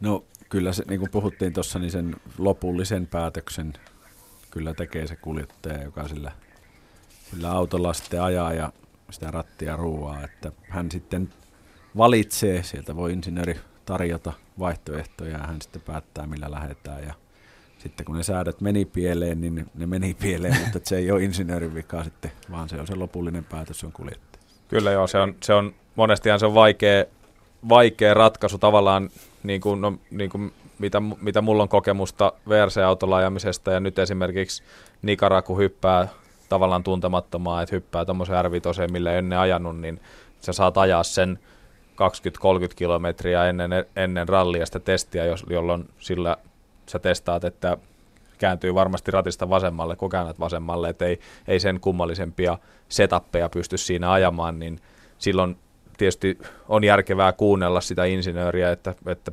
oikea suunta löytyy ja heillä yleisesti ottaen kuitenkin on sitä dataa siitä autosta, että millä se on kovaa kulkenut jollain kuljettajalla, mutta ehdottomasti totta kai kuljet, kuljettaja itse se, sen päätöksen tekee, että mihin suuntaan sitä pitää lähteä menemään ja se on tärkeää, että sitä myöskin lähdetään viemään sinne oikeaan suuntaan, eli sen kuskin haluaman suuntaan. Kai Lindström nopeasti. Joo, ja Jarkolla tietysti tässä hyöty oli se, että Keto Majari oli erittäin vahvasti mukana siinä ja oli koko testin paikalla ja antoi, antoi aika paljon tietoa siitä autosta, että mihin mennään.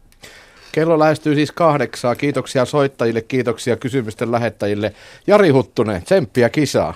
Kiitos. Se on nyt näytön paikka. Näin Puoli kiuruvettä ja koko maailma seuraa. Mm.